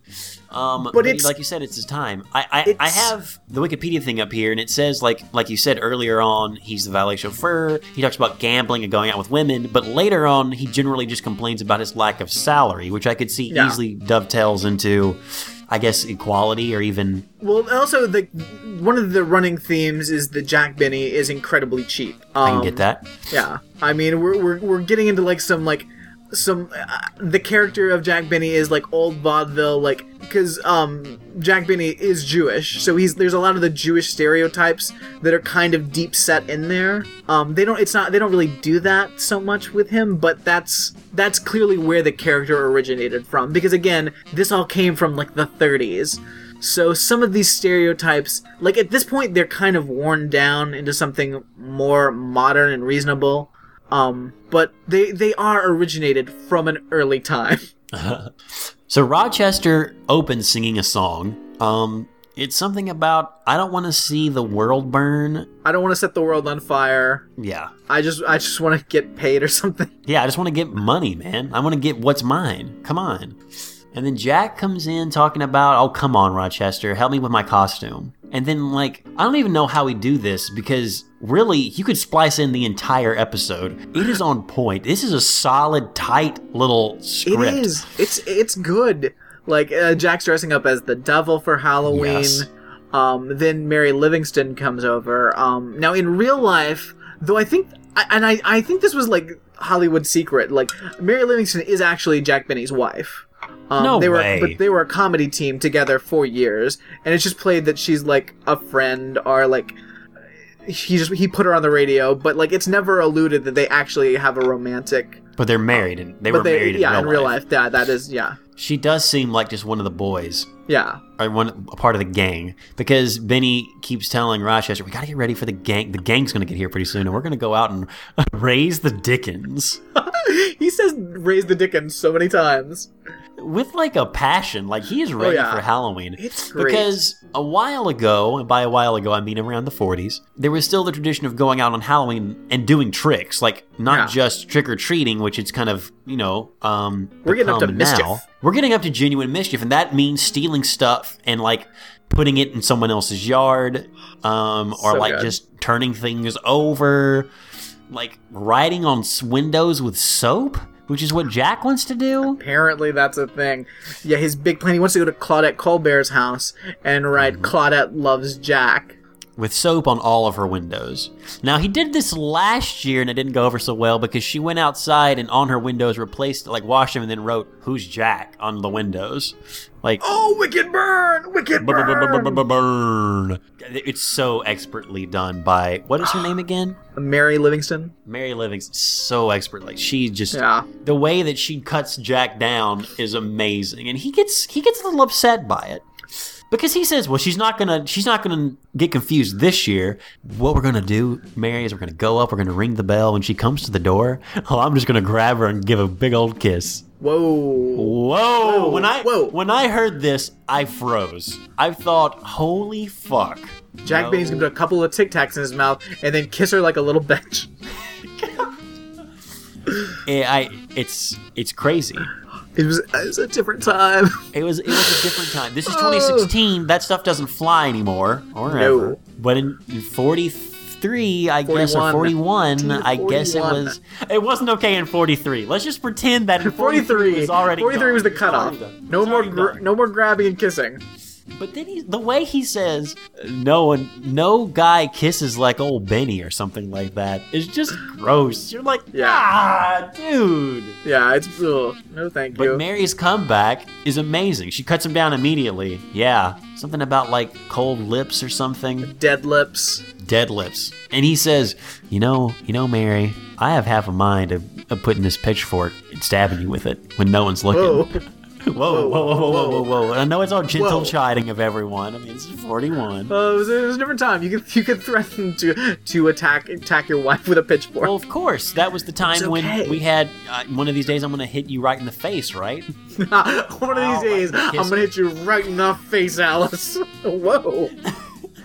you okay, Ralph? What's happening? joke, but he said he basically said that I'm gonna one of these days, pow, right in the kisser. Yeah. that's hitting someone in the face, Brad. Let's not dance I- around it. I we know it. There was a man who used to days. ready to punch his One of these days, I'm gonna fucking punch your teeth out, you stupid cunt. I mean, uh, uh, pow, right in the Sorry, kisser. sorry, sorry, sorry. I know this is 43. That doesn't stand anymore. I'm so sorry. Come here, let me kiss you like a little bitch. Let me kiss you like a little bitch. Just a little one. So, Oh, but there's tons of things that we're missing with jokes. I mean, there was a whole thing with like Rochester making fun of the devil costume. There was Yeah. a point when Mary is like Pocahontas, but she really just comes in with like a mink, and he's like, "Who are you, Pocahontas? Why got that mink on? Po- Pocahontas didn't have like fur." John Smith was nice to me, but the way she says it is so great. It's like, what? This is great. It's, a- it's a So he great radio says, show. just put a feather in your hat, at least make it believable. It's little lines like that that immediately Yeah. go to something else that give it a genuine quality. Like you're just hanging out with these people that I love. Yeah. Well, also, like, and this is the thing because they've worked together so long. Like, when they improvise, like, it's it's it's usually pretty solid. Oh yeah. You can tell when it's not solid. Some of the jokes are a little yeah. weird. The period joke, a little weird. We'll talk Yeah. about that in a second. Um, so at this point, um, two more people come in, right? Yeah, so we have Now, uh, Don Wilson, people? the announcer. Um, he comes in oh, dressed as a kangaroo. Okay. And uh, what's what's what's in your pouch? Oh, it's Dennis Day. you hear a rip, and he just kind of falls out, and everyone's beside themselves, like, "Oh, Dennis, little Dennis is a little kangaroo. Imagine Dennis, a little kangaroo. Hey guys." I was gonna be a lamppost, but I screwed light bulbs in my ears. They didn't turn on. Oh, Dennis, you're one of those, huh? Ooh, all right. Oh, hmm. Dennis, are you okay? Like, have you been having that hard cider already? What's going on? I'm all right. I just don't know who to vote for. I'm undecided. He's one Oh, of he's those. a little Ken Bone. He's a little Ken Bone. Aw. He's a little oh, he just doesn't know bone. things. He just doesn't know things. I don't know things. I I know one thing. I know how to sing. Oh, and I love it. Go ahead. Oh, I was gonna say before the guy starts singing because they're working all this into it. It's like go ahead and sing that song you are for the the show this weekend. Just go ahead and do it now to give give us an idea of what's going on. I don't remember what Mary says, but she gives Jack another like jab that makes him bring back Mary. So help me fucking God, if you say something else, I'm gonna poke you with this goddamn pitchfork. Yeah, and I also I love like they set they set up this like the Dennis is, needs to sing the song like hey we Yeah. want to hear the song that you're gonna do on the show Sunday night, and then they, they kind of go away from it for a while because he doesn't do the song immediately. Oh yeah, which is great. Because then they're like, oh well, hey, did uh, um did Mr. Billingsley uh, um uh, tune the piano? Um, and we find out Mr. Billingsley is uh, uh, Jack's boarder, um, who also is insane. Um, and he apparently Oh, yeah. thought that he thought he was a dentist again, and uh, he flossed between all the keys and pulled the black ones because they were um they were cavities. Didn't he break needles trying to inject like Novocaine into like the Yes. piano or legs or Yes. something? And this is the guy that comes through the house later, right? That's Yeah, dressed up yeah. as Marie Antoinette. Yeah, he's a re- he's a regular character. And they ask him like, "Well, what's up with your head, man? What's going on?" They're like, "Okay, you got a costume party dressed up Marie Marie Antoinette." And he's like, "Oh no, my head hurts. I want to chop it off." Okay, well, All right, well, have a good night. You could say that. it's it's a gen it's a genuinely funny exit.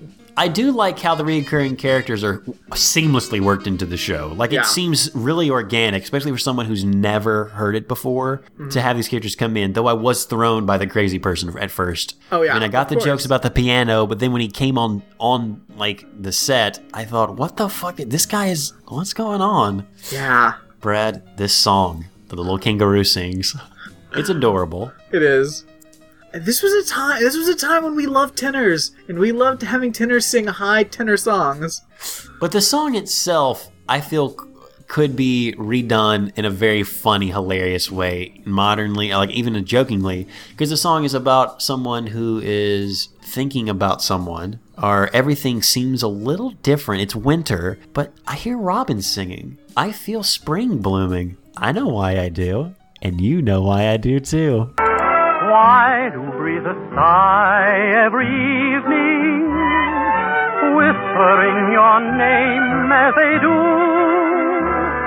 And why have I the feeling stars are on my ceiling? I know And even though it's snowing, violets are growing. I know why, and so do you. Was like it's such a weird like vocal Yeah. styling that is so 1941. Oh, dude. I kept wanting one of the verses to be a little suspect. Yeah. I know the flavor crystals of Jello are wonderful. They keep a shelf life of 400 years. I know Why have why. I the feeling stars are on my ceiling? I What? know why, and so do you. Well done, Brad. Well done. We got a regular So little kangaroo over here on the show. Oh, a little Dennis Day. I love him. Just, just great. Oh, we didn't talk about the Jello thing at the beginning. Um, at the beginning of this, there's an advertisement for Jello, and what the fuck are they doing to Jello? Like, you would think, listening to it now, I'm like, is Jello okay to eat? You know how you know we have Jello's got a new improved formula. Those flavor Yeah. crystals are on lockdown because like you open a box now, you're not going to smell any fruit flavors. No, because that means that the flavor is escaping. like it's so the opposite of what it would be now. yeah. Because now it would be, They oh, it's up- unnatural. You can't even smell fruit. It needs to be natural. You need to open a box and smell limes. But no, it's like, no, it's sealed in. It's sealed in. That means the flavor stays inside the package until you open it. I love that they just bring it out. Like the guy says, "No, look here. Some of you are saying at home that Jello loses its flavor on the shelf, and you're right, but not the new Jello. Not in a million years." Get It's all five flavors. Get all five five favorite flavors of Jello. your five favorite profile. Jello's just a good snack, you know. It's great. It's a wonderful dessert. What is Ah. Jello, Brad? like is Jello a thing now? Do people get? Do people eat Jello now? I mean, Pudding, yes. Pudding is on point. People still eat pudding all the whoa, whoa, time. whoa. We'll talk about pudding later. We're not. We're not. Please, Alex, do not skip ahead to pudding. We're still on Jello gelatin right now, and it's flavor crystals. J E L L O. I mean, it was fun when we were in the 90s. I remember eating jello. It was jiggly. But I haven't had, like, jello of my own volition two years, maybe. And back Yeah. then it was like in some sort of salad on accident because, oh, this has fruit in it, I guess, wherever I'm at. I mean, uh, the thing is, like Jello, it's like uh, you just don't think to eat Jello because No. why would you? It's jello. It's it's like it's basically like I don't know, like a gelled Kool Aid is what it is. Like it's it's nothing. It's It's exactly what it is, but that's all they had in 41. Yeah. It's all they had. It was so popular, it could finance a radio show until the war. But I mean, I guess like I mean, if you think about it, it's like I don't know, you got you've got vibrant fruit flavors in a time when transporting fruit across the country wasn't as as viable. Um, True. It's those things that remind you Jello had a place in the world at one time. Yeah. And it still does, it's just not as Sure. It's we It's can have more fun, flavorful uh, desserts now. We don't need Jello Yeah. as much. But you know what? There's nothing wrong with Jello. Eat some Jello, everyone. Eat some Jello. And let me tell you, when you listen to the sales pitch, they will sell you on Jello. Hmm. Still don't know if it's safe to eat Jello or not. now. I kind of want some Jello too. I'm like, huh? But Brad, we got a podcast to get through. You wait your you wait, all right? So So after the sings song, yeah. after the song, um, they're like, "Hey, you know what? We're kind of hungry. Like, have you got anything to eat? Got any sandwiches or anything?" I love that they asked for sandwiches out of nowhere. Like that's Yeah. of course in the 40s. Hey, we got some sandwiches because that was a time I guess people just had sandwiches around. Maybe. Who knows? For it's, it's a mystery. I make like, my sandwiches in the 1941 is such a mystery. It is, and I love that. Yeah. I love it. Um, uh, but Jack's like, hey, whoa, no, no sandwiches. Um, it's Halloween, and the only thing you're you're supposed to eat on Halloween are is donuts and cider. Oh, Who knew? okay. A nice apple cider and a donut. You know, staples of Halloween. I mean, that's a pretty good like It Halloween is. staple. Like, actually, I kind of like that. We should bring back donuts and cider. The entire time of listening to this episode, I got hungry because they bring up a lot of good, nice food. I just want some donuts and cider, and then some Jello. Yeah. Can they make a cider jello? Um, Brad, this is where a weird joke happens. Mm-hmm. If we haven't made it obvious already, guys, there are jokes after joke after joke. This is a never-ending cascade of hilarity. Like it's a fun time. Um, but a joke lands and everyone loses their goddamn minds. Yeah. Set it up, Okay. Like, tell me what's going on. Yeah. Okay. So Jack brings out the donuts, and Mary says, "the and Jack's like, oh, I made these donuts myself." And then Mary says something along the lines of, "Oh, well, well, that's that explains why the holes are so big because Jack's cheap." He's a cheapo. I didn't realize that. Well, I realized that's why he made them big Yeah. listening to it, but now I know there's the added thing of that there's the running joke that he's cheap. Okay. And then Mary says they look like ladies' garters. And then there's like a beat, and then Dennis Day comes in with a really over the top, oh, what she said. And everyone like breaks, like, and like, it's a, like they don't recover for a while. And it's a huge laugh from the audience. And I think it's just because he was so over the top. And I think the joke is that Dennis Day, um, little Dennis Day, thinks that ladies' garters is is scandalous and something sexual or Yeah. He sees this hole in a donut. Someone says it's ladies' garters, and his mind runs wild, and he is he is blushing now because of what she said. It's But his- inappropriate. his- it's not conversation for mixed company. And the thing, the thing is, I'm not sure if if the the reaction to from everyone is because his was so over the top, or and this is what I think on listening a couple more times. I think it's because there's like a little bit of a delay, so I think he almost missed his line, and then he realized it, but then he went overboard with it, and I think that's what. And of course, uh, there's an actual studio audience, so I think everyone Oh, yeah. saw this, and I so I think they're laughing at his over pronunciation of the oh what she said as well as the fact that he almost missed his line. That would be pretty cool. I think that's I- what it is. I I thought it was super cloaked sexual innuendo, which it is to Yeah. a level, and that the audience was so sexually repressed in 41 that they fuck that they lost it because of that. But it would make sense that it was even more Uh, yeah, I think pronounced was because, more the guy missed his line. Oh, she said, which I that's way too much. He didn't do it like that. Yeah, no. But he's also I- supposed to be playing like like a fresh faced kid. Right. Yeah. So, and that and that is kind. I think I think he's done the um. Oh, what she said. Like I think I've heard that joke before. So I think it's kind of a running thing. That like he takes things out of context and scandalizes them, but I think he almost missed a line, and I think that's what the what the hoopla is because like they're really like like for the next Like- couple of lines like they're everyone's cracking up. Well, they all, yeah, they all break up. Jack says, "You know what? I've been putting it off, but I got to talk to this boy about a few things." Everyone's laughing. It takes him a while to get back into it, and then he, and then Jack says, "Hey, hey, hey, guys, how about how about some of these? How about take a cider and donut? Take a cider and donut. Just trying to get it back on track." Yeah. Um, but the, the the cider's a little strong because Rochester uh, has apparently spiked the cider. They're nice and fresh. I made them myself. Jeepers, look at the size of the holes you got in them.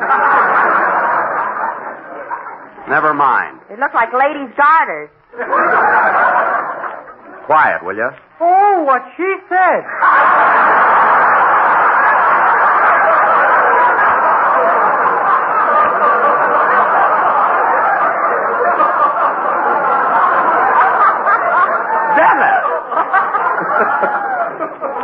No use waiting. I gotta have a talk with that kid.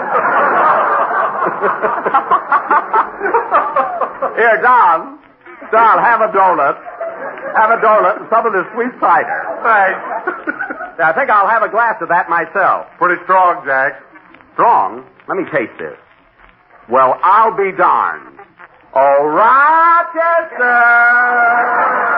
Yes, boy! What did you put in this cider? A little Central Avenue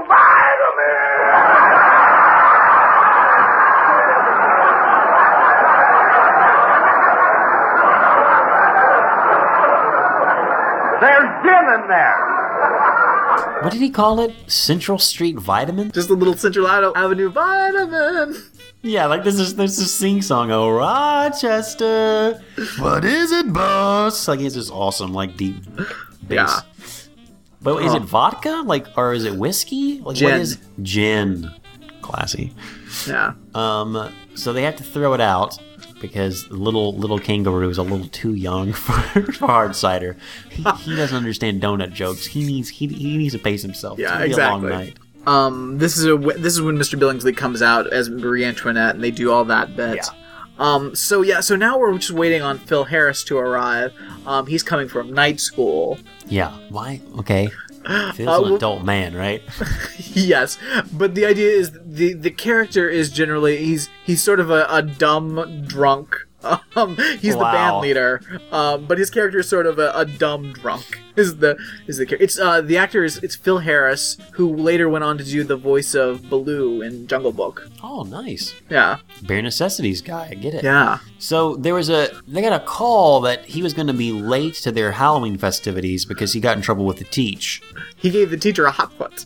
Yeah, because she asked him a question that he was like, like she got mad at him. Or he got in trouble for it. so She gave him a he gave him a, hot foot, which is where they put a match in someone's shoe and they light it right until Yeah. it goes up to their shoe and they have to stomp it out. How would you be able to do that as a grown ass man to an adult woman? Like, how does this happen? I don't know, like the the because I, went down like a rabbit hole looking up hot foot and like how this like I still don't understand how this prank was No. ever done. Ever? and I know I've seen it like in old movies, like, but I've like I don't know. I, it doesn't make any sense to me. I don't. I've get- seen it in The Little Rascals, and I've heard it mentioned on some other things around that time period. In this, Yeah, I think No I've seen an Abbott Costello movie, and like I've, but in reality, I just I can't imagine this ever actually happened. I think I remember seeing it in a Marx Brothers film. Like this is something that probably- obviously, Yeah. like how would you do that ever? How do you sneak up on someone and then crouch down around them, put a long match in their shoe without them feeling it, and then light it?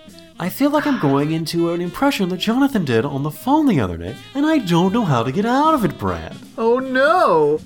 Well, let's try to get on with the show, Brad, because Benny has to call the teacher and use an old man voice to try to get his old friend uh, uh, out of trouble. Yeah, he call he so he calls the teacher and pretends to be Phil's um old rube father. Um, and he also tries to hit on the teacher, which is really weird. Super weird, mate. But then they call him on, and they're Super like, "Jack, you don't even know what she looks like." Well, he says, uh, yeah, you know, her voice was, she had a nice voice. You know, I could, I think I could go for her. And like you said, Brad, the dude's like, dude, come the fuck on. Like, even his voice sounds like, Jack, no. You don't know what she looks like. And then, of course, his wife, actual wife, anything he gets is gravy. I don't know about that. I don't know about that. That's when he almost spurs her with the uh, Yeah. trident once again before dude before the kangaroo sings. Yeah, they set up this cool, funny call. Maybe you play it, I don't know. And then Guy finally arrives. What made you hotfoot the teacher, mate? What happened, mate? You there? You there? What? Do you remember? Huh? What- How did it? How, what made you hotfoot the teacher? Ah, she she wanted me to spell Pomeranian. I told I told her D O G, take it or leave it. Which may be one of the funniest jokes in the entire thing. Oh, I it's- could it's not stop laughing. It's ah, this is I this is again, this is just really really good. Uh, this is much like Perfect Strangers. There's not much to say because everything is just really well done. Oh yeah. Um, now there is something because I I don't think we talked about Rochester's costume.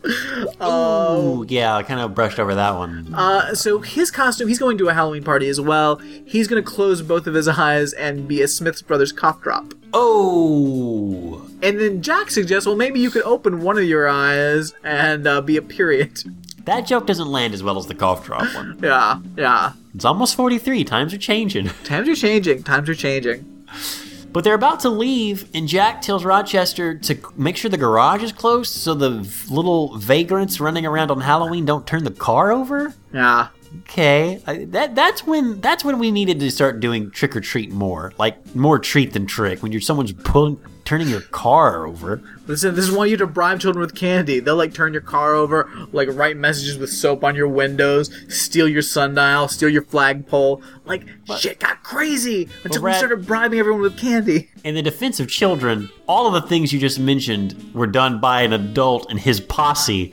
Only one of those things was maybe done by a kid, and those, that was turning the car over in the garage. Yeah. Well, you know, uh, it was a different time. It was a different time, Alex. We before they go out, we have another band interlude, right? They sing another. Yeah. They do like another little number, Yeah. which is purely instrumental. Pretty nice. Um. So then they, they're out on the streets, and this is when we meet uh, Belly Laugh Barton, Yeah, who is a child, kid. right? Um. And this joke I will explain is, um, I think. I, I think it was an episode they had uh, Bing Crosby and um, uh, Fred Allen on the show, and they were all competing because they were all trying to hire um, younger writers so they could get fresher jokes. And I think Jack went out with Belly Laugh Barton, who is like a kid, like a straight up child, and is his, is his the character of his head writer. okay, now that's uh, that's much funnier Yes. and and adorable and amazing. So Mary sees this kid and is like, he should come along with us. And the kid just starts, you know, like, Jack says, hey, you should come along. We're going to go ring doorbells and raise the Dickens. And the kid's like, what the fuck are you talking about? Aren't you like, you're an adult, right? You're on the wrong side of 35? Running around doing pranks in Hollywood? That's fucking weird, mate. And he asks Yeah. him, well, how's the show writing going? If I told you, you wouldn't have a good night. How about you move along, man? Let me do my job. Oh, it's pretty good. And later, um, it seems like I guess he went to Jack's house to like get food or something. Because later on they're passing by and they say, "Uh, belly laughs," and they're eating me out of house and home. Like most writers, uh, have ulcers, and I had to get one. I had to get the one that has a full appetite. All of the lines are delivered with genuine sincerity. I, I thought it was real, to be honest. I know we're having jokes. I know it's a good time. I know it's a radio show. I get caught up in it. I'm like, you know what, Jack? That's what you get. I guess. That's what you get for why it's in hiring a child. Listen, it was 1941. We could hire child writers. Dude, all of this had me super confused until you clarified it. Like, Yeah. about them all It's- trying to get child writers. Listen, it is a it's a deep uh, it's a deep rich tapestry. It really is. Yeah. So they're they're going from house to house just pulling pranks. They try Yeah. to knock on this one dude's door, but he's not home, and Jack gets a little paranoid. Like, it's a little bit Ronald like Colman. worried. Yeah, they go to Ronald Colman's house. I love, and they. This is like another thing about the Jack Benny show. It's like really set in Hollywood. Like it's nothing but Hollywood references. Oh, yeah, that's where he lives. So there's these adult people walking around mm-hmm. in like quasi Halloween. There's a there's a big kangaroo. There's mm-hmm. a little guy inside this dude's outfit. There's a woman dressed kind of in, in furs with a feather in her head. There's a devil. And what does the drunk guy go as? Um, he said he didn't have time to uh, put on a costume because he came from school. So just a drunk. Right, so he's just, dressed like, a drunk. A disheveled man in a suit with a brown paper bag with his hat kind of tilted weird. yeah. This is like a ragtag crew of Oh, adults it's defo. just sneaking around in the Hollywood suburbs. Just living the dream. Just Literally up to no good. fucking But dream. It is, a, it is a dream. It is a dream. but Jack, I also love how Jack gets really excited about things. Like it's like anytime he's like, "Hey, gang, check this out." What we're gonna do is go knock on that guy's door. When he comes to the door, we're just gonna run away. Okay. Well, first, the first one they do is they're going to Ronald Colman's house, and he's not home. Yeah. So like, He's not hey, home. Here's what we're gonna do. Let's steal his sundial, and we'll put it in my yard. That'll Which be a Mary's- great prank. Yeah, it'll be a great prank. Come on, help me, guys. Mary says, "Didn't you do this with his flagpole three years ago? When is the prank over, Jack?" I love, Love that he's it. like, "Oh, Mary, come on, guys, help me." But then the copper comes by. Hmm. Woo, woo, beep, beep. There's not actually a siren. This is before. This is when cops walked a beat, and they're like, Yeah. "Oh no, quick! All of you adults hide in the bushes. I'm going to pretend to be the guy who lives here." And then he does a bad English accent. Yeah, he does the worst Ronald Colman impression. I think he's using a uh, he's using one of the donuts as a monocle.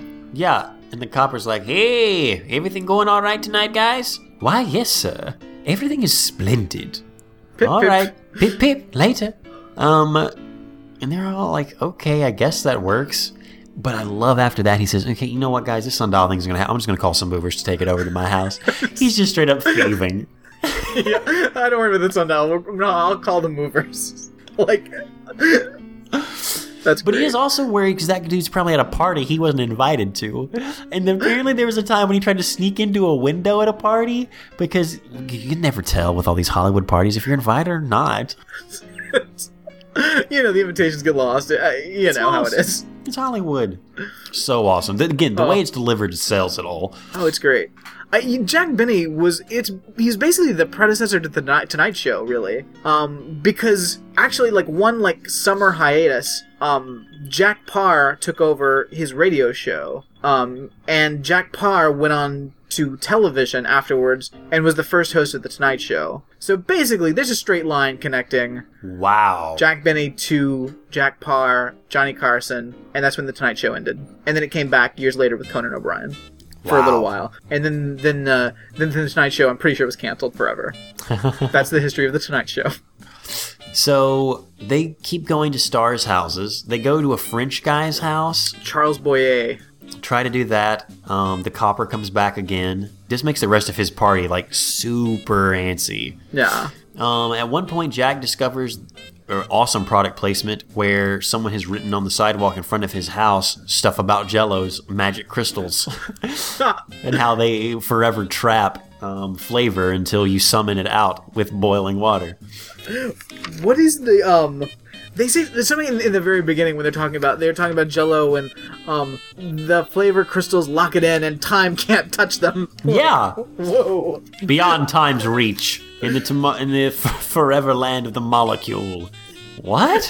It's pretty great. It's pretty great. So they they fool the copper again. This time with a bad French accent. He kind of breaks Yes. at the end. Um, Yeah. So when he sees the Jello stuff on the sidewalk, he's like, "Guys, who did this? Clean it up." And one of the guys says, "I'll tell the sponsor." Jack says, "All right, Tattletale, that's enough out of you. Fuck, let's just keep on going." Say, gang, let's go to this other guy's house. What's his name? This is Basil Rathbone. Basil Rathbone. He played Sherlock Holmes.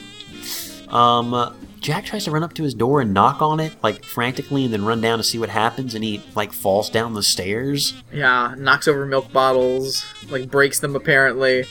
Basil comes to the door. Hey kids, this enough is enough. I got a movie. I'm filming a movie tomorrow.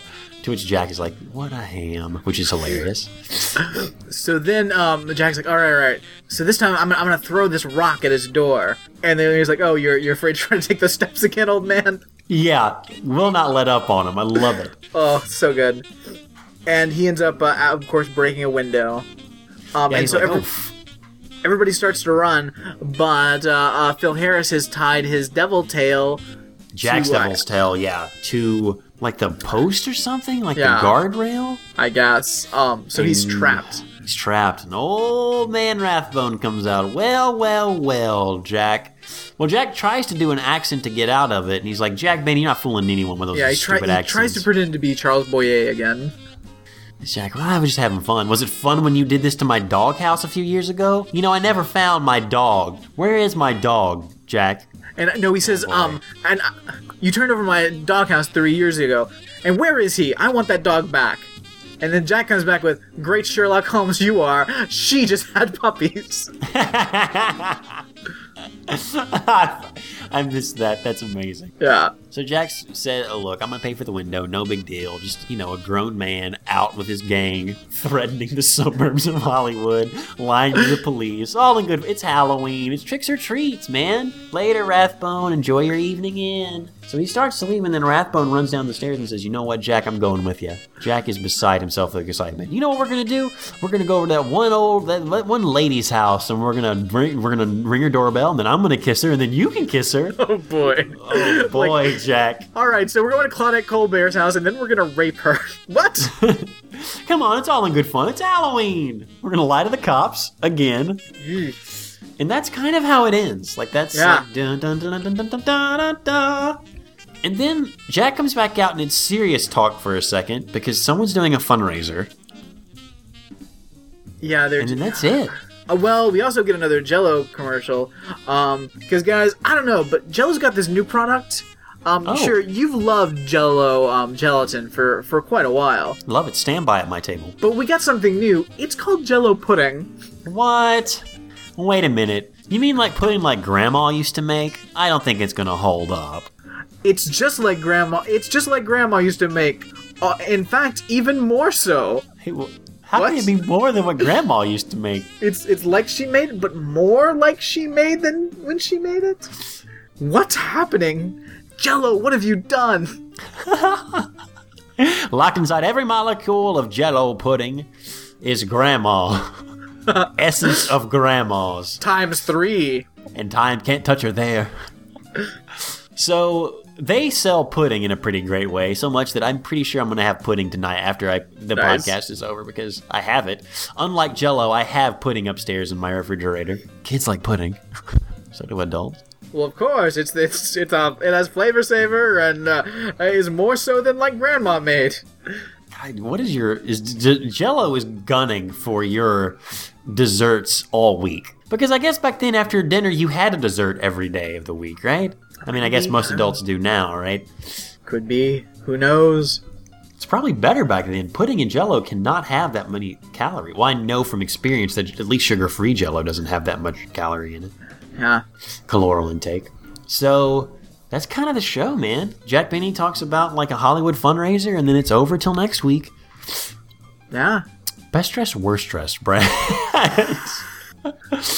On description alone, I'm just going to assume that whoever the person with the best costume has to be Mary because she has on like best dress. Obviously, she's got on. Okay, granted, animal pelts is wrong and gross, but it's a different time. It's a different time. I was gonna say uh, Mr. Billingsley and his uh, Marie Antoinette. I mean, Oh, I'm sure that's a, a pretty involved costume. Well, for someone to immediately say that's Marie Antoinette, Right. How other That's a than very expert costume. Yeah, that's super specific. How are you conveying that in a costume alone? It has to. On word of mouth alone, it has to. Yeah. Win. Worst costume? Maybe the Pocahontas one now that I think about it, because it is animal pelts. Yeah, Fuck the animal, times. yeah. Fuck the times. It's wrong. Yeah, it's, I And can't, you can't know it's wrong. that. That feather came from a bird, too. Hmm. What is your costume? Also, lady? what what about Don Wilson dressed as a kangaroo carrying around another person in his costume? That's, That's, a weird. weird. That's super weird. Hey man, how about we do a kangaroo? I'll be the kangaroo and you be the uh the the Joey. What? Just go with it. Okay. Yeah. Doesn't he still follow dude around in his pouch? Yeah. At one point they say, "Where is so and so?" He's not in here. And That's you right, remember, yeah. oh yeah, there's a grown man walking between another grown man's legs. The 40s were weird. Yeah. Mm. Was the kangaroo suit a forerunner to like the the horse costume, where someone was the front and someone was the back? Also, one of the worst hor- one of the worst ideas for a costume ever. No one wants to do that. Has anyone ever actually done that? Like, or is that How just do a you thing in TV shows? successfully do that? Yeah, I think that's just a thing that's in plays in TV shows. No one's ever actually been two parts of a horse, right? How would you do that? How would you fucking do that? You can't. No. Unless the person in the back is like also got fake legs and they're like pretending to ride the horse. Because you're not going to bend down into someone else's like Alex, backside. wait a minute.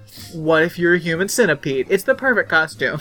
It's the only costume for a human centipede. That's probably where it came from. I just uh, human centipede. Exactly. So costume. maybe you should What? stop being so prejudiced against human centipedes. They're people too. What are we going to dress as? No, we're a centipede every day.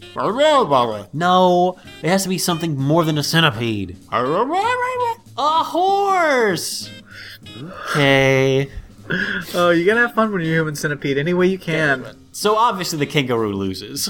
I think so. Like you're just like rest? sitting, you're you're just hanging out in another dude's crotch. Not cool, man. No. And I don't care if you're undecided on your voting practices. You can't be undecided about whether you want to spend your evening running around the Hollywood suburbs in a man's crotch. Yes. Yeah. So who won and who lost? Now that's a whole nother thing. Basil Rathbone has his window broken, but it's going to get paid for. Right. Maybe. Um. Now, one dude got not only his flagpole, but his uh, sundial oh yeah. stolen. Ronald Colman lost. Ronald Colman lost. I mean, he's at the hit party, but True. Uh, yeah, Ronald Colman lost. Um, you got to know won? that that's your flagpole. You've got to know. You'll know it's your sundial. But who won? I guess Jack. Yeah, yeah. You know, uh, Claudette Colbert lost. She's gonna get Oh, molested. Claudette. True.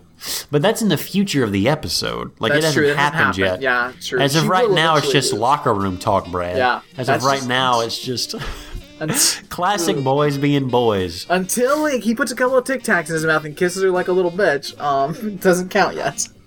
So all right, yeah, okay, agree. Ronald Colman lost, and who won? I don't. I, it's a ragtag group of people going around the suburbs just chilling. I guess Jack got away with some shenanigans. Maybe Jack won. Jack, I would say either Jack won or uh, Rochester because Roch- Rochester just got to do his own thing on Halloween. It's true. That's true. He wasn't. A, he wasn't a part of any of this weird, nefarious, juvenile behavior. I'm down with Rochester winning. Always down with Rochester winning. Rochester wins this episode. I like it. Hurrah! J L L O. I have crossed oceans of time to find you, Ramjack. Guys, thank you so much for listening to Ramjack. It has been an amazing episode of fun and delight in this, the terrifying holiday season. We're going to keep doing this show. Maybe call in with your own Halloween shenanigans. What's been going on? Yes. Are you pulling any pranks? Are you going into any haunted houses? What are you going to do for Halloween? What do your pumpkins look like? What's your pumpkin patch game? Let us know. Go to the website, ramjackpodcast.com. There you can find a phone number to call us, an email address to uh, correspond with us, and all kinds of other stuff. Go to the wiki. See what's up over there. How have we ended every episode of- in the entire run? There's a wiki page for that. Thank you, Jonathan, for starting it. Yes. That's one. That's one of those things that I always wanted to do, but I was I never remembered to do it. Every time I'm editing, I'm like, oh yeah, I should start writing these down, and then I don't. That's it's going to take effort, man. That's that's a long Yeah. even if you just went to every episode, I'm shocked that we're so far. We're almost on 200 episodes. Three. You mean three No, 300. My apologies. I didn't mean to discount the other 100 episodes that we, we've done. This is 288. Yeah. Oh, Brad, 300 Brad, coming. 300's coming.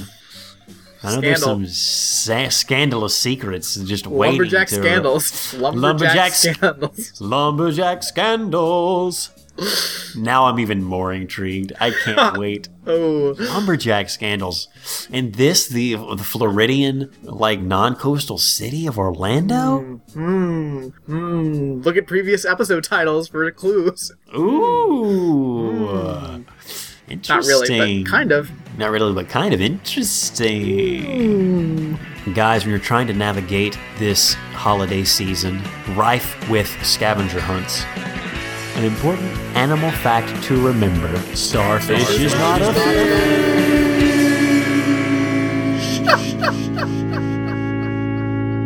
It's a reptile, right? I and it's not a reptile. It's not an amphibian. It's a star. Now that you are correct there, friend. It is a it is a star. It's it's it's it's made up of uh, gases and Plasmas. yeah. every every everything that you would need. Hold up, I'm actually gonna. How do you pronounce this? Because I'll be damned. It's an echinoderm, but I, I feel bad that I don't know the exact. one. It's an echinoderm. I put a D in there when I should have put an N in there. It's an echinoderm, Brad. Starfish is an echinoderm. Remember it. Spread the word. Sure, are you sure it's not a fish? Oh boy. Oh boy. Is it a mermaid? the disappointment in people. It's just someone in a costume. What the fuck did you think it was? I cannot stress to you enough how crazy that was to witness. What did you think it was? Nothing but mysteries. I mean, no wonder there were like sideshows a long time ago that people got conned into going into and spending money to see like various random things because people even in 2016 were excited to see n- didn't expect more than a person in a suit at an aquarium show. So weird, Brad. Happy Halloween, happy holiday. Happy holidays. Hey one of you. We've got a lot, a lot, a lot, a lot of work to do. Forget about your women and that water can. Today you're working for the man.